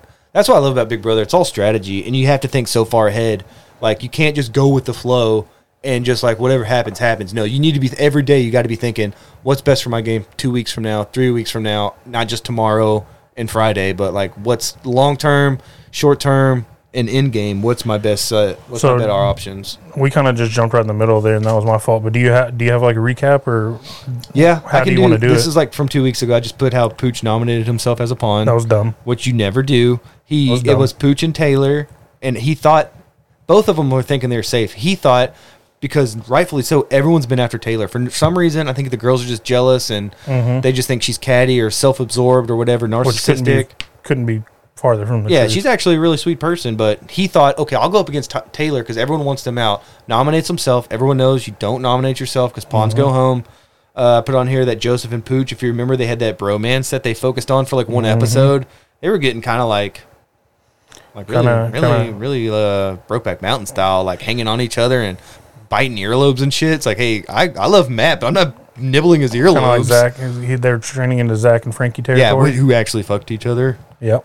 Um, I put that Jasmine 100% puts on that thick, dumb Southern twang accent for And the I cameras. and I hate that because we turn on live feeds every now and again just to have something on, and it's not there. Like I, I know because she does it for the cameras, but like for the the, for the one-on-one camera when For she the does the DRs and confessional stuff? Yeah, the Be- the diary rooms. because uh, the producers tell her to ham it up. I, bro, if dude, I told them I was from. Texas and they told me to put on this cowboy hat, I'd say I'm not fucking putting on cowboy. It's like that's a stereotype. I'm not gonna stereotype myself. It just sucks because when you watch on live feeds, like you know, obviously not you know when No. they're filming or live, it's not there. her. She's fucking annoying as hell. She She's the annoying. I'm just saying. person. I'm I'm not gonna let something that's just not true be out there. I don't think she really talks like that. I think production so she's a puts she has a fake personality. she's got a fake She's accent. doing this. She's doing all this for attention. Then I think for the- camera time. I think the producers tell her I think she has a choice to say no. It's not like they put a gun to her head and told her to do this No. dumb accent. Then she's doing it by choice. Then they all They, do. they they nudge you a little bit, but then she's the one that does it. they it. all do DRs by choice because the DRs are so Yeah, but- cringy now. They are, they are. They're And that's the, forced. that's the one thing where you're like, yeah, that's fucking fake and as these hell. stupid one-liners that they have them put on, They, like they really started that like in the last five to seven years. I hate it. Like, Before it would be DRs like, were so good back in the yeah, day. before you could tell like they really had to edit it because they're like, all right, this guy went on for 30 minutes and let's cut it down to two minutes. So let's just chop it up. And now it's like it's like they're reading a fucking script. Provided by them, yeah. Yeah. But anyways, I hate her. I, she always used those like, you look as good as a chicken wing in an air fryer. Yeah. Or you look as spicy as a hot wing on a summer day. And See, it's I- like no one fucking talks like that. Just See, shut the I, fuck th- up. I think that's provided by, by production. It too. is, but she she goes into it. She goes, "Oh, well, people are gonna like me," or she does because she gets camera time. No, Probably. there's no defending her. uh, no, I don't know about that. Um, let's see. Michael won the veto, Uh-huh. and I put on the oh, and I put that he's my new pick to win. So I said that like three weeks ago. I think Michael, like we said, has got the best chance, but he's also putting a big target on his back. Because who did we pick? I picked Monte, and you picked Nicole. Mm-hmm. So she's already out. My guy's still in, but I think he's got a target. So if we had, we can do later. Like I wanted to revisit our fuck Mary Kill and revisit our pick to win. I would say, I would say Michael, but he's almost too good. I would say Michael, but I also think Joseph is playing a really good game. Yeah, I think he's, he's, playing, really likable. I think, and I think he's cool. Yeah, I think he's playing a really good game. I don't really see. I think Turner has an outside shot if he can keep his head and just he's keep- redeemed himself a little bit. Yeah, I- I need to look into those SA allegations that his sister put out, sexual assault, Oh, yeah, yeah, yeah. or maybe it was domestic. Maybe think it was, DV. I think it was domestic violence Yeah, or something like um, that. Because that's how I'm watching this last week, and you know when you make up your mind about somebody, like, oh, I can't stand that guy, but then you're like, well, he's maybe he's not that bad. Yeah. like maybe maybe I'll come around on him. Yeah. because the stuff he was doing with like Jasmine Muffin, That's that shit was funny. hilarious. Yeah, I like that. Um, So Pooch went home, of course, because he nominated himself. dumb. That was how that week ended. So now there's a new term about pooching yourself. You know, yeah, there's and and we got to give him credit if he kind of inspires something that carries on in the game. Then you oh, know, that's his legacy. mark. That's Yeah. his legacy for sure. And then that that was we what we thought was going to be the dumb move of the season until it was followed up the next. Oh, in we a got couple that weeks. coming up. So this is last week. This is when the leftover alliance was formed. It's Monte, Joseph, Turner, Kyle, Michael, Taylor, and Brittany, which is a solid fucking alliance. Yeah. You got a little bit of everything. Um, I put Nicole as a cunt and mistreats or misinterpret what Taylor said, and then Mm-hmm. Nicole tells Daniel and the two gang up on Tyler Taylor, and that's where like I think America fell in love with Taylor because Yep. she's she really did like Nicole was crying about something and Taylor tried to console her. She thought she was crying about her mother, so she said, you know, if you have to go home, I'll understand. Like, don't feel bad. And she Mm-hmm. goes, that's what she's like, got all. And then she made it seem like how Taylor like ganged up on her and told her like she's like, I don't quit. I don't. I don't know what the meaning of quitting is. Which I told Claire I was like, well, she quit being a fucking cop, didn't she? she was a cop for ten years and she's not anymore, so she quit doing that. And then she just spreads all these lies about Taylor, and then Daniel gangs up on her and just breaks Ta- her down, Dan- dude. Daniel took he dressed her down in front of everybody. Yeah. like, told her to fuck off. he was like, and- America's watching you. They know all about you. She's like, he's like, don't don't do it anymore. Like, like, just don't yeah, even dude. try. America's watching you make a fucking fool of yourself. Yeah, and that, that really wasn't. It was heartbreaking because she was like, I just try to be nice to people, and every time it blows up in my. And I think everyone at that point was like, this felt for her. it was And I- really Turner in that speech that week. yeah. he's he like, stood up for her. he's like, that was a G move. it's enough. And I was listening to the winner circle with Derek and Cody, and they Mm-hmm. were like, I think if it was another point in the game, and definitely outside of the house, Joseph would have stepped right in and Well, they said Joseph. shit. Joseph's the one that kind of started it. He's like, why? Why are we doing this to her? Like, why? Why can't nobody talk to her? Why do y'all treat her like this? And he kind of started the, the whole movement of like, Mm-hmm. let's just stick up for her. And that's how it formed. That's how the alliance formed. They were like, you know, you get treated like shit. No one talks to us. Let's form a group together because there were other alliances in the house, but they pulled each other together, and that's what I like about stack. this. Yeah, and the girls, girls. Uh, we get the festy bestie twist, which makes you pair up with a partner, and if you get nominated, you go up together. yeah, I think just a little sidebar. I think that's run its course. I'm ready. F- They said it I- I ends hope next tomorrow. week. Yeah, but I hope, Yeah, or, this- tonight. Tonight, yeah, because they hope it said it's going to end. But uh, so Turner won that HOH, and he backdoors Ameerah, who was extremely cocky, talking about how easy this game is. Yeah. how she's just she's just coasting along, But and I she will, gets blindsided. I, I will say she was starting to connect some dots, and like she yeah, a was little too late though. a little late. But Wasn't it her and Terrance were up, and it's like, or it was her and was it Terrance? Yeah, because Terrance picked his new team, and I'm like, bro, if you go on the block with Terrance, you know you're going home. Ain't nobody voting out Terrance. Yeah. Why would you vote him out? He's not going to win anything. You know? And that's another thing I'll bring up real quick. Jasmine with her injury, that's bullshit. That leg should be already healed. And if you think about it, that's her crutch. Because if you're hurt and you can't compete, why am I going to vote you out? You're not a threat to me. I'm going to take out everybody else and I'm going to leave your dumbass there because you can't even compete. She's going to float along because of this injury. She's going to milk it. That's what everyone's saying. It's been weeks now. All I'm saying is Christmas won a competition on a broken foot. And Christmas actually broke a foot. Yeah. This looked like it just kind of, you know, everyone kind of It was a pretty bad sprain. I've done that. It was a but It was bad. It was it was pretty bad. It was But- it was as bad as a barnyard. I don't even. I can't. ball think of of her- butter beans. Yeah, fucking stupid. But, I was like, but that's her crutch. She's Yeah. why? Why would you vote her out, knowing she can't compete, knowing she can't win? They're just gonna let her float. People on Reddit were saying, yeah, like and she's doing herself a disservice because she stayed on that cart too long. Now she's on the cane too long. Like they gave you a boot. Like you need to start putting big weight. boot. She's got a big boot on that foot. It's like I, I know you're okay. Like you need to start putting weight on it. Like and even some like physical therapist was like, yeah, you know, it's time for her to like start putting some weight on it, or it's gonna get much worse. Yep. All right, so that was Ameerah getting blindside. That was amazing. Uh, next week, Monte wins HOH and he nominates Indy and Alyssa. Daniel wins the veto and he uses it because he, he thinks he was playing like so many moves ahead. And they were like, you know what? I'm just going to keep the noms the same. I don't want to do it. And he's like, nah, fuck that. He's like, I know what they're thinking. Yeah. They, they don't want me to use this. He thought he was outsmarting. He goes, you know what? I'm going to use it, which is what they wanted all along. So he fell right into his trap. So he, mo- so what did I say? Where was I? uh, he uses it. So Monte uses the nomination now to uh, to backdoor Taylor and Nicole, uh, thinking, and they were thinking Taylor was going to be the target all along, and Nicole gets voted out nine to one. So basically, Daniel unknowingly backdoored his best friend, Yep. and now he's completely alone in the house. And then I have Big Brother now. I put uh, first word Daniel's a dumbass. And he backdoored Nicole and is alone in the game, which becomes his strategy because he's a free agent. So that's the only thing he can use it now. Is look, like, look, I, I got nobody. If you if you help me out, I'll be your vote. I'll be your shield. That's really when you got nothing left in the game. And you're just throwing yourself at the mercy of the house. You're like, let me be your shield. Let me be your spear. Let me be the one to take these big moves for you or take these big shots for you. And then anytime you like the moment that Terrance came up to you and was like, I have a plan, you should have known you were fucked. Yeah, Terrance Because ain't Terrance, a mastermind. He's I love God him. bless him. He's an old he's an old dude in the house. I I like those guys, but Terrance. last night he made himself look when they were in the room like talking to the camera. Oh, they thought like, they oh, just Daniel won." staying, Daniel staying. Yeah, that was cringy. yeah. I was gonna say Terrance, Jasmine, and Indy floaters. huh? So um, Michael continues to kill it by winning the HOH. He nominates Monte, Joseph, and Terrance because they're the bestie besties together. He does that to hide their alliance of the leftovers, which is smart. Uh, it's OTEV, so anyone who knows that, I'm not going to explain it, but it's the OTEV competition. Michael wins veto, and he thought about using it, at least for a second, but then everyone else in the house that wasn't in their group thought it would be smart to go up and try to persuade him. Which was- and Michael's a very smart guy. He's a fucking lawyer. He's smarter than all of us. He's a member of Mensa. He's a member of Mensa, bro. Like you're not, and everyone's like, I bet if we all told him how big of a move this is, we'll convince him. And Michael goes, Isn't that kind of weird how everyone came up and had the same thing to tell me, Within almost like they're working min- together? yeah, five minutes of one each after other. another. He's like, So I'm not going to use this. I'm not going to give them what they want.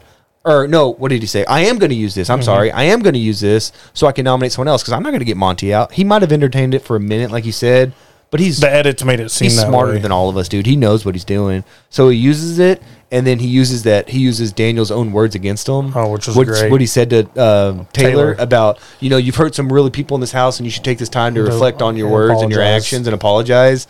And it was like, dude, this is a good season. Mm-hmm. Like these guys have grown such big fucking balls, and they are swinging them all every episode. And uh, so yeah, so he nominated um, Daniel and, and Kyle because they're a pair, and we'll see who goes home tonight. It's gonna be Daniel because Kyle's in the leftovers, and then um, it's gonna be an endurance comp. So we It's won't be a know. wall comp, which is Um, awesome. Which is yeah, big endurance comp. It's like a, another like very famous legendary, Legendary uh. Big Brother comp. It's gonna go all night, That's what she said. and then we won't find out unless you're on Big Brother or I'm on, Big, on on Reddit. You won't find out who wins until yeah, unless Sunday. you're unless you're watching the live feeds because it, it will be on the live it. feeds. I everyone the I even get the spoiler tag on Reddit and I'll still click it, but I'm not gonna do it this time. no, I don't. I don't click it. Oh, but my updated fuck Mary Kill. I'm fucking Alyssa. How did nobody choose her? She is She's so a smoke hot. show. She's by far the hardest person in that house, and she Smoke proves it show. every day. I'm still gonna marry Joseph because he's a stud muffin and he's a fucking lawyer. And he's caring. He's really He's sweet. so fucking sweet and funny and Sweet. charming and handsome and strong. How am I not gonna marry that guy? And I'm killing Jasmine. Fuck that girl. I can't stand Jasmine, dude. I can't stand that fake ass twang. And she's been milking that leg injury for so long. The whole muffin thing with with um Muffin Gate. Muffin Gate with with Turner. I was like, she's when she started crawling the ground. I was like, that's just for camera. She just wants to be on camera. The whole thing. She's like, she had one joke that should have lasted for three minutes, and she spread it out for seven fucking days. And she could have endeared herself to the other housemates and just been a good sport about it. But no, she. that's that she. Yeah, I can't stand it, dude. When I saw that, I was like, I'm fucking done. All right, so we're up to date as we're recording now. At Like the last hour's been Big Brother. yeah, Sorry, guys. Sorry, It's guys. it's it's only on during the summer, so you know. For, for the seven people who listen, you know, you're you're halfway there. Oh, next jury's coming up. We get to find Yeah. out who's going to be in Mhm. the jury soon. Yep. guys, watch Big Brother. Okay, I've already converted like four people. It's great. All right, and if we haven't marginalized our audience anymore, let's go on. Let's wrap up with Cowboy Talk. Okay, We're in training camp, full swing.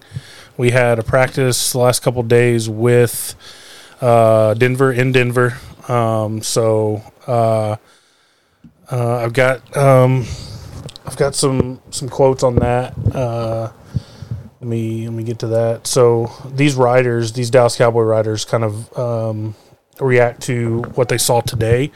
Um, Nick Eatman, who's a big writer for DallasCowboys.com, uh, he says my overall takeaway was more about the energy. It's always hard to tell who wins certain drills and reps. Sometimes the fans are cheering because the Denver receivers down the field with the ball after a 30-yard catch, only to find out that Micah Parsons had a sack behind the line of scrimmage, but they let the play go on.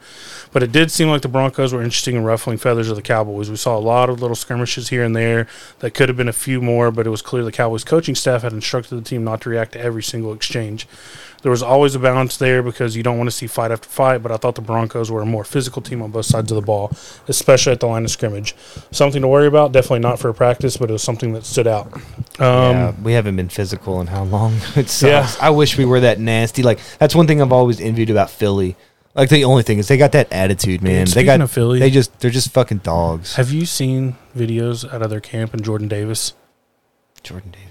The Is number that that Georgia guy they got? Is he- Dude. is he a fucking beast? he is going to be a fucking problem. God damn it. He is going to be a fucking problem. I hate the Eagles because I actually envy them in certain aspects. Like they have a great front office. They actually They have a, killed the draft this They year. absolutely. They got Cameron. Was it Jurgens? Like in the second, who I absolutely They got, wanted. they got Nakobe Dean and Didn't they get Punt God? I don't think they no Araiza. Dude, yeah, they killed it. But I yeah, remember like thinking like God damn Jordan. Davis is I going to be hate be. to see him do He good. is fucking bullying people. and they got a great line. Yeah, Like their line's no joke. That's like going against Zach Martin and and Yeah. Smith of our guys. yeah. God But uh, Rob Phillips writes, I saw more of the Cowboys' offense versus the Broncos' defense and vice versa, so I'll focus there. I echo what Dak Prescott said afterward. The offense got better Thursday, but it's hard not working against. It's hard not to working against a talented group like Denver.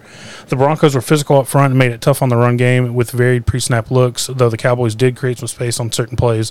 The first team offense had success in the short passing game with some quick throws, and Prescott was able to hit some uh, plays downfield to CeeDee Lamb and Noah Brown, who continues to be as imp- impressive as any player in training camp. That's good Some good, some bad, but overall, it was quality work against one of the better defenses in the league. And wasn't Noah Brown re-signed this year? Uh, yeah, I think we chose him over Cedric. Well, probably because money. Obviously, Cedric Wilson's probably better, but yeah, but uh, everything you know, I listen every day. There's two podcasts that I listen to that are covering it pretty heavily. Um, uh, well, what are they called, man? uh, Love of the Star, Mhm. and that's Bryan Broaddus and Bobby Belt, and you Love them both. don't get no better than that. And then Don't get no better than this. uh, good old bowl of baked butter beans.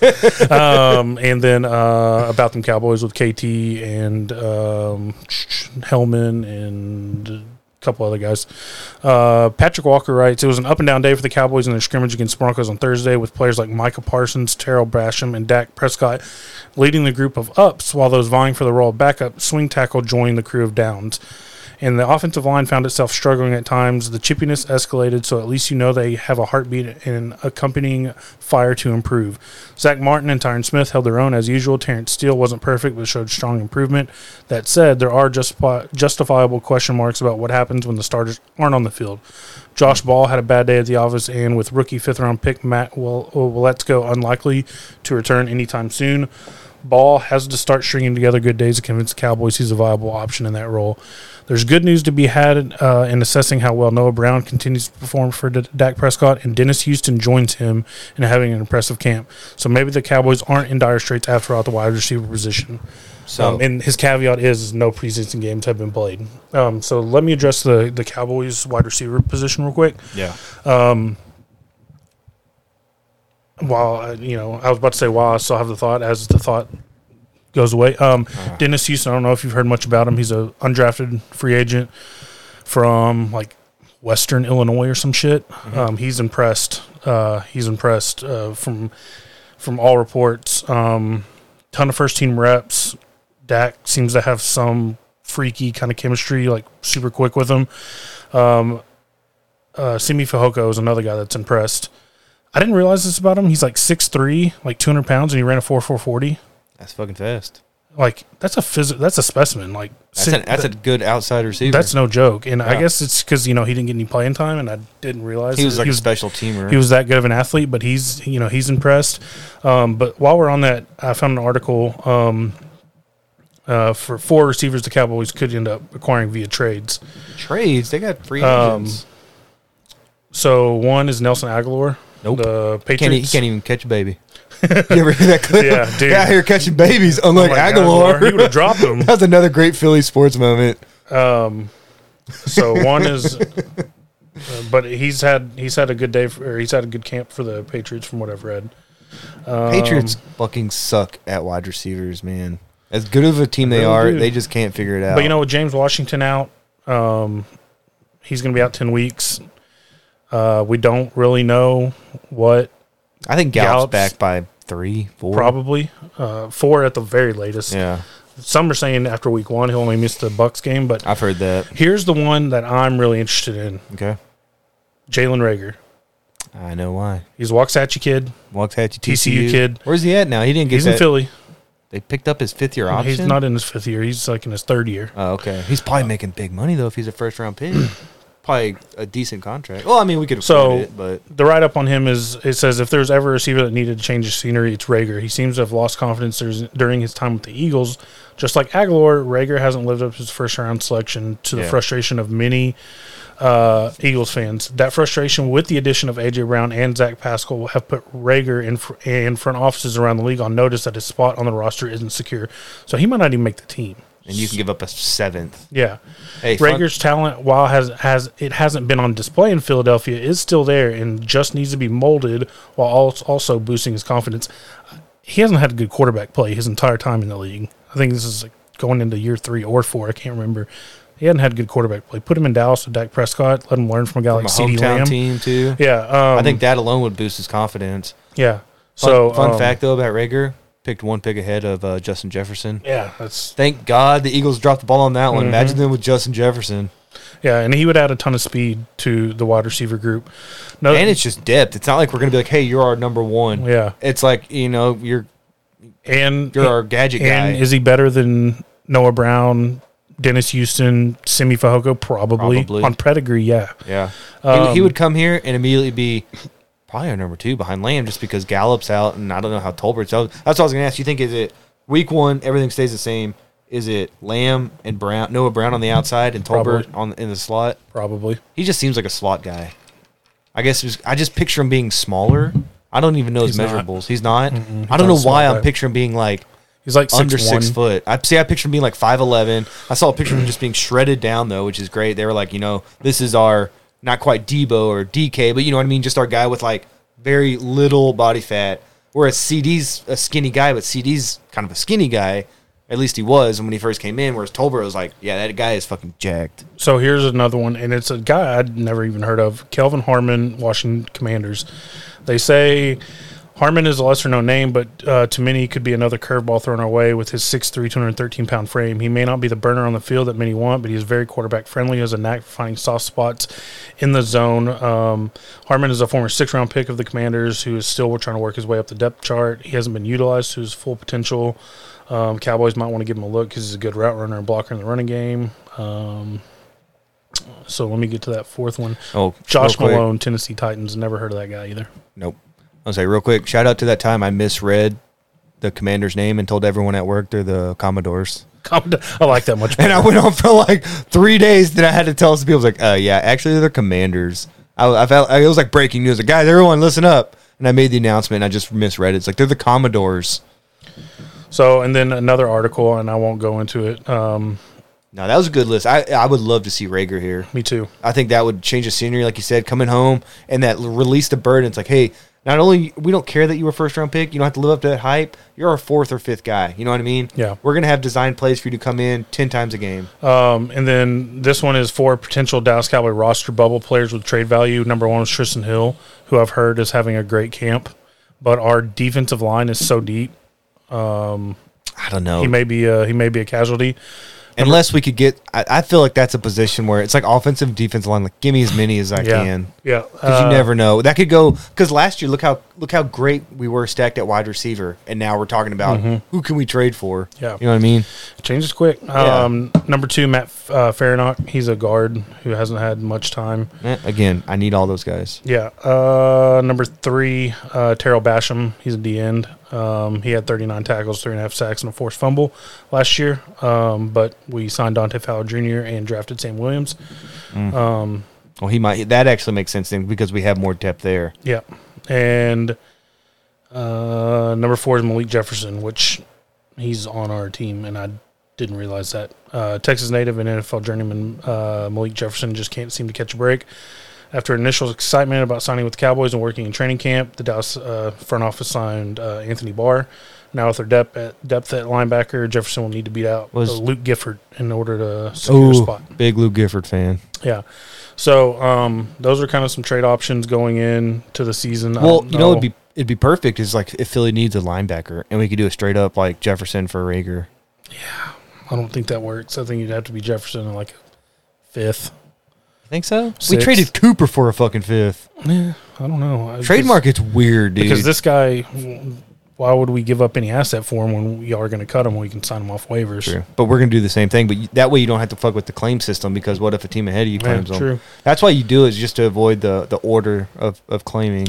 But yeah, so that's that's kind of the Cowboys camp. I, I know it's just a real quick rundown. I'll just Um, say too. I think the Reagor option's probably far shot because it's so rare to trade in division in your division like that. Because why do I want to help your team get better? You know, that's the whole thing. Is I don't want to trade with Philly or Washington or New York. I don't want them to succeed. I'm not going to give them anybody. Well, my argument back was like, "Are we really getting better? You don't think this guy can play? So let me have him." that's true. But yeah, so I saw today that Cowboys are trying to get every opportunity for uh, Pollard to get on the field. So he's he's even taking snaps uh, in the slot and I saw some post about that. wide Kyle- receiver wide receiver work. You know Whatever what? way you Whatever. can get him yeah. I was gonna say, get him 20 touches a game. I don't give a shit if it's running back or slot Yeah. or wildcat. Yeah. You just want to get guys the ball, guys that can make big plays, like Deebo Samuel. He doesn't have a position. He doesn't need a position. Just get him on the ball. yeah. Yep. That's what you do with those guys that, So- that are just explosive. They play Denver Saturday night, so it'll be cool to have some football. I mean, Ah, I can't watch it though, man. We're actually I shouldn't be so bummed out because we're getting a babysitter, so it's gonna be like just me and Claire. oh, nice. But I You told- can record it. I was like, dude, Claire's gonna be asleep like at ten o'clock. Yeah. I'll, I'll watch it. I'm just gonna watch it later. I like, and a lot of people don't like preseason, but draft nerds like me and you. Like, Oh, are you kidding I me? love watching. Yeah, I want to see Simi Fehoko out there. I want to see Tyler Smith. Like, I want to see how he does on the line. We're gonna He's see good- Williams off the edge. I, that's where you're like, no, watch all the young guys. yeah. I don't know who's gonna who's our who's our backup quarterback right now. Uh, right now it's uh, Cooper Rush and uh, Will Grier. You know what? I liked Will, Will Grier in college, Mm-hmm. Yep. so I think he was actually like a Heisman hopeful for like half Did half you of his see year. that clip of Cooper Rush? Almost, you know, because like Jerry at training camp, he's up in the tower. There's that tower, like that scaffolding tower Mm-hmm. that's like three stories tall. Did you see that clip of Cooper Rush almost hitting Jerry in the fucking tower On with that- purpose? No, with an errant pass. Oh my Like he missed that bad. He like he almost hit, he hit the tower. Yeah, that's bad. Yeah, That thing is so far far up by itself, and it's off to the side of the field. Yeah, it's like well, Obviously- it's kind of in the middle of like because they have you know multiple practice fields out there in Oxnard, and it's like kind of in the middle, so he can kind of keep an eye on like you know watch all Like the fields. 360 Yeah, view. so it's kind of in the middle, but he was trying to like That's throw like a, a fade out, fucking something, to the moon and apparently. he just dings it off this tower. I'm like, oh my Jerry's at that point where he might you might give the man heart This is the same guy that went into fucking Minnesota and won us a football game. on Halloween. Yeah. I'll never forget it, dude. I was that's when I was like, oh, we're going fucking NFC championship. Were we watching game. that game together? No, No. no. I don't even think we went trick or treating. I was in. I think we got like lost in the crowd because that neighborhood gets fucking wild. Yeah, it's wild. Harbin will literally go Yeah. a thousand, It two loo- thousand people. It looks like Mardi Gras. Like if you Yeah. stand at one end of the street and just look down. What is that? What's that street? Bourbon Street. It looks like Yeah. fucking Bourbon Mhm. Street on Halloween. It's great. Like I know Tr- I want to get Troy and Jenna down here because they're big Halloween fans. Yeah. and I know they're probably doing their thing at their house. But I was like, dude, you got to come down here Yeah. one year and check this out. All right. Um, you got anything else? You Just what absolutely I'm wanna watching cover? and listening to. All right, let's go. Okay. Well, I got a lot because it's been a while. Okay. I kind of broke it into tiers. I got tier one, tier two. Actually, I got tier one plus because this this was just on another level. This is um finally watched it. It's a three part documentary series, uh, Paradise Lost about the West Memphis Three. It's on HBO Max. So part one came out like in 1994 because they immediately started filming when the when everything went down in the trial, and it's just so in depth. Like there's there for everything. They were there in the courts. They were there when the lawyers, you know, were like deb- debriefing in their office. Like it was the most in depth documentary I've ever seen. And then part two came out like in 1999 after the verdict, how they're doing, and then part three came out like 10 years later. So it's, it really follows them throughout like almost 20 year period. I guess it's more like 15. And a couple of those period. dudes are working on like um like innocence projects, right? Yeah, that that's Yeah. how they got him involved. Which, if you know anything about the West Memphis Three, they're obviously innocent, but it's just so in depth and how detailed they followed them. And I mean, it was. I think it's the best documentary I've ever seen. so that's that's on another a level by itself. That's HBO Max. Uh, other ones on tier one, I got Archive eighty one, which is almost like a found footage horror docu series.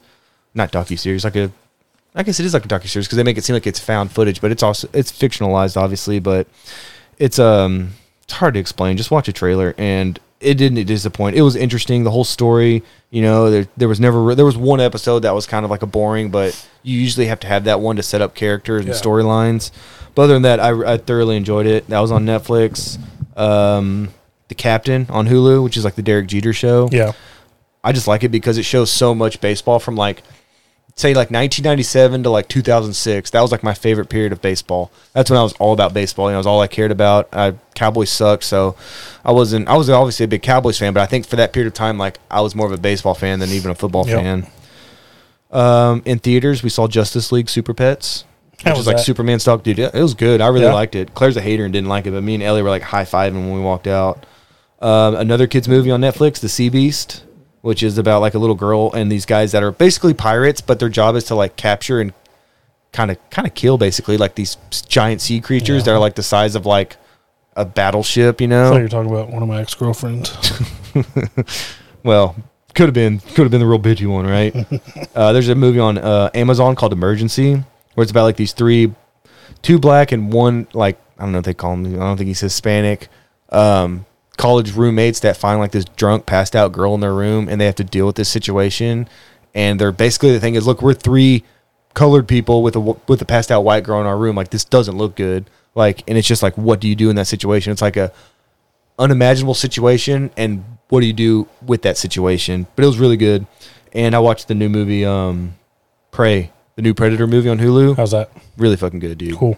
and if the dog isn't nominated for a best supporting role academy award in a best supporting role what are we doing that dog was a fucking g and i literally mean supporting role like save that girl's life It's a res dog, right?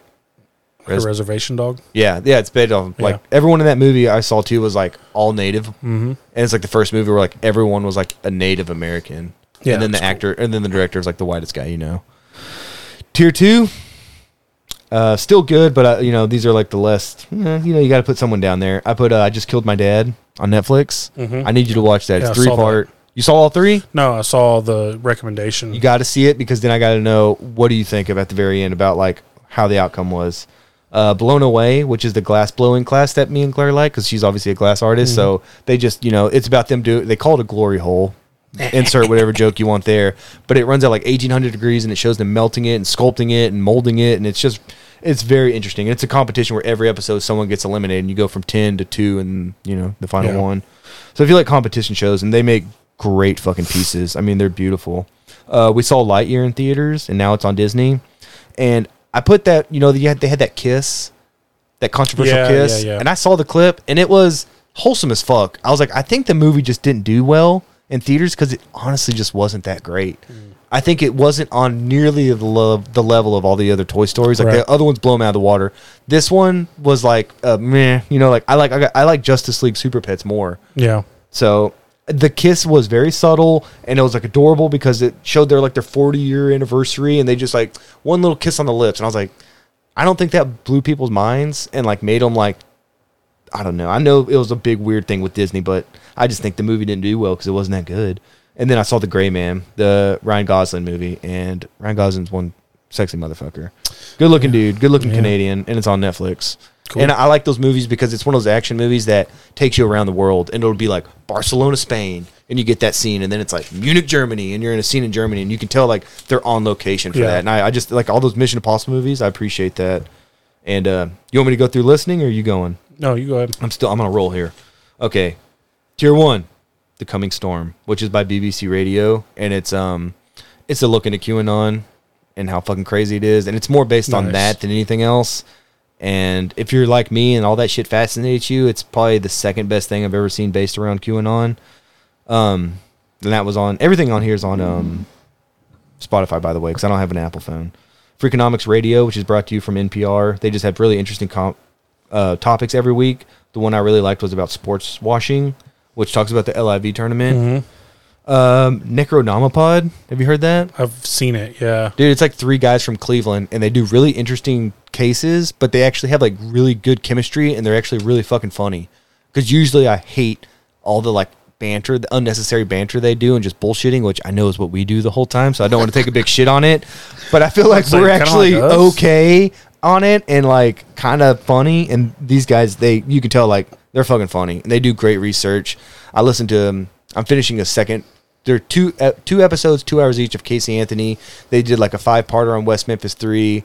I mean, it's usually like true crime and a little supernatural, but it's mainly true crime. Um, tier two, I did the Killer Psyche, which is a lady who was like an FBI cr- criminal profiler that Yeah. kind of breaks down I listened to some of that. yeah. Uh, another one was Execution of Bonnie Lee. That was Robert Blake's wife. Mm-hmm. You know, and he was put on trial for her murder. And I don't want to give him, even though it's 20 years ago, I bet a lot of people don't know, so I don't want to give it away. But her whole goal in life was to marry a famous person, become famous. Yep. And they said, ironically, what made her famous was her death. Um, and the other one was, um, this was suggested to me from my buddy Paul, was the Lights Out podcast. And it's like two brothers in Colorado, and they do a lot of true crime, but they do a lot of more supernatural. Like they have a lot of those, um, you know, the Warrens that like the Conjuring are based off of. I can't, Yeah. I can't remember their name, Evelyn or not- something. It's a married couple. They've been you know together forever. It's the Warrens. They do a lot of their cases, and um, the one music thing I've been listening to. Album of the fucking year, sexiest man alive, Harry Styles. Dude. dude, I that album slaps so hard. It's Dude, so good. Dude, I told you. I was like, was, um, I don't know, a month ago or maybe longer. I was like, dude, I got to. Got a confession to Guilty make. confession. Yeah. I was like, this fucking new Harry Styles song. It's so it's so good. And then one night Claire was like at work and uh, doing something in the house, and she's like, "Yeah, I just listened to the album like back to back in a row." And she's like, "It's just such good pop music." And I was like, "Well, fuck, that's two of my favorite people told me about. it. Let me listen to it." And then I'm like, I'm like, "Yeah, this is like one of the best albums I've heard in a long slaps, time." dude, it really is beginning to end. Like, there's no skips. Yeah, man. It's a great album. a great dude. album. I have no problem admitting I love that Harry Styles album. yeah. No doubt. All right, Yeah.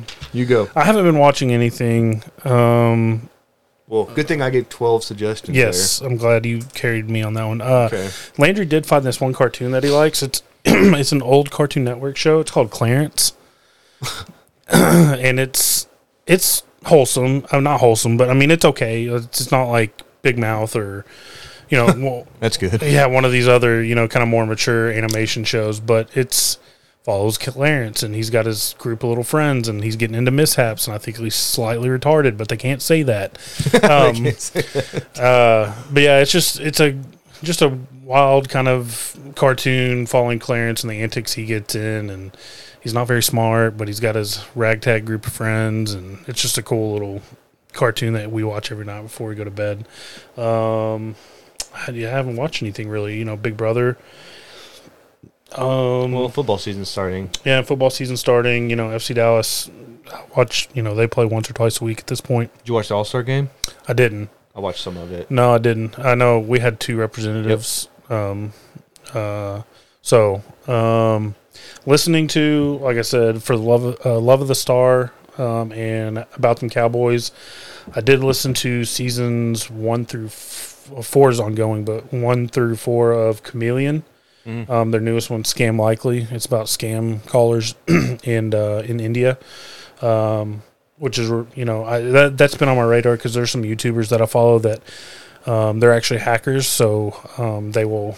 Uh, basically, what happens is they'll they'll call you, and they they prey on older people, which is makes it more So disgusting. shitty, yeah. Um, but they'll call you and say, "Hey, this is," uh, or they'll send you an email or something, and it'll say, um, "Your Windows is, you know, antivirus is due to, you know, expire. Please call." And they'll call and they'll run a scam and have you go buy um, Amazon gift cards or Google or you know like Visa gift cards and have you pay that way. And, that should be your first hint. Who Yeah. pays in gift cards? well, But old people don't and know. then they run They're another so- scam where they say that they're IRS and that you know a sheriff will be there to arrest them unless they go and, and do this. and again, the IRS says we will never call you Yeah, like that. yeah. Like we'll never send you like call you or even Yeah. email. I think it's all due through mail Yeah, or it's mail, yeah. yeah. So, um, and there's a couple YouTubers that I watched. Like I said, they're hackers, and they actually uh, they get these calls, and, and they'll. One guy has like a voice changer where he can act like an older woman or an older man, and then uh, he hacks into their system and he deletes all their files, all their call logs. Um, Doing the really Lord's cool. work. It's really cool. Hell yeah, Um, I love that. His his YouTube channel is called Scammer Payback. Um, and he's really cool. Uh, he does he does really good work. Um, there's another guy named Jim Browning, um, who's more advanced, and he'll actually fucking hack into their camera system and be like, "Yeah, uh, can you tell me what time it is in Los Angeles?" Because they'll like call from they'll say they're in L.A. And he'll back him into a corner. He's like, "It's really easy. Just look in your lower right hand corner. You should be able to tell me what time it is." And it's you know they'll stumble over their words and and then Do the do Um, the hackers have like thick accents too? Oh, yeah. I guess they say I like I'm an immigrant or obviously or I, I just they're- relocated. They're, an Indian accent. I mean, yeah, probably thick as fuck. and their too. name is like Steven. yeah. The- that's the- that's another they big give- sign. They get they think that like that's more comforting or convincing if they and they all have like American names. But um, Jim Browning actually like, yeah, I like that green shirt you're wearing today, and it's cool to watch them freak the fuck out. because they're using their like their web Yeah. whatever right here, and, and they then they realize- have you know these are major operations that make millions and millions of dollars for the top guy you know so they're in call centers you know they have cameras up and he can hack into them and look at- and see the whole operation so um, that one was really cool and the other seasons of chameleon were good yeah. Listen to the Wild Boys one. That's the one I finished. That was That a, one- that was a crazy story. that was a crazy story um, talk about Was that health that was season three? that may have been season three yeah I think it was because Yeah. two I didn't finish, and one was the Con Queen yeah from like Thailand or something. They, Yeah. That's the one I listened to, and that was wild. Turned out to be a dude. Mhm. Oh, spoiler, my bad.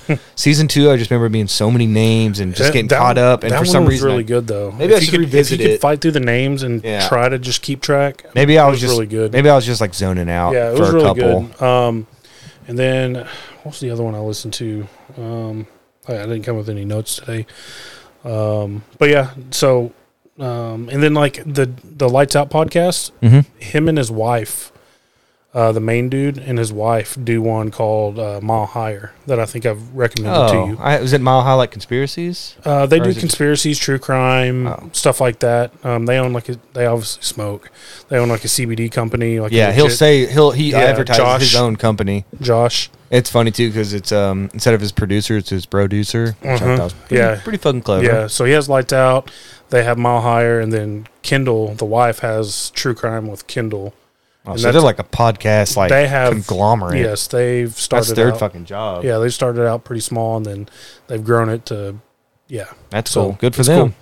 yeah. Um, so I listened to Mile Higher, and then um, I listened to the Seduction. Uh, it was a Dateline uh, miniseries, like five parts. That sounds familiar. I might have heard that. Yeah, it's been promoted. Like it'll cross promote on some of the ones we listen to.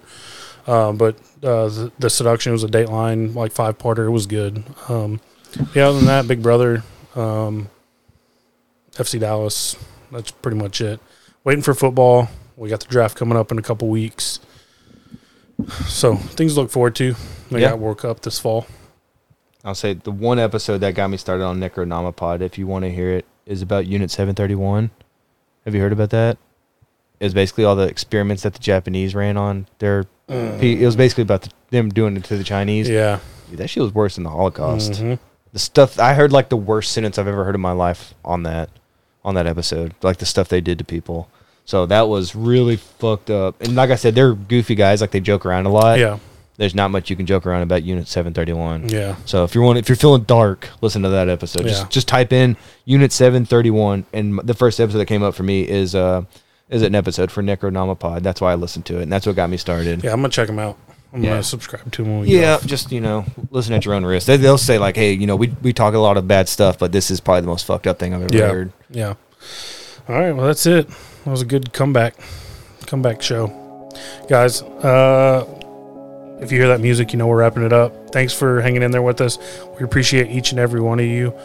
Um, You sound like Yeah. Julie Chen Moonves right now. don't don't compare me to that. be kind to one another. This is Matt Edwards. Please be kind. That's such a terrible sign off. And then I'll just, I'm not even gonna hit the button. But and this is Andrew, and go fuck yourself, Julie Go Chen. fuck yourself. all right, but seriously, guys, thanks to, to all of you uh, for listening and hanging in there with us. Uh, but for Matt, And I'm Andrew. we're out.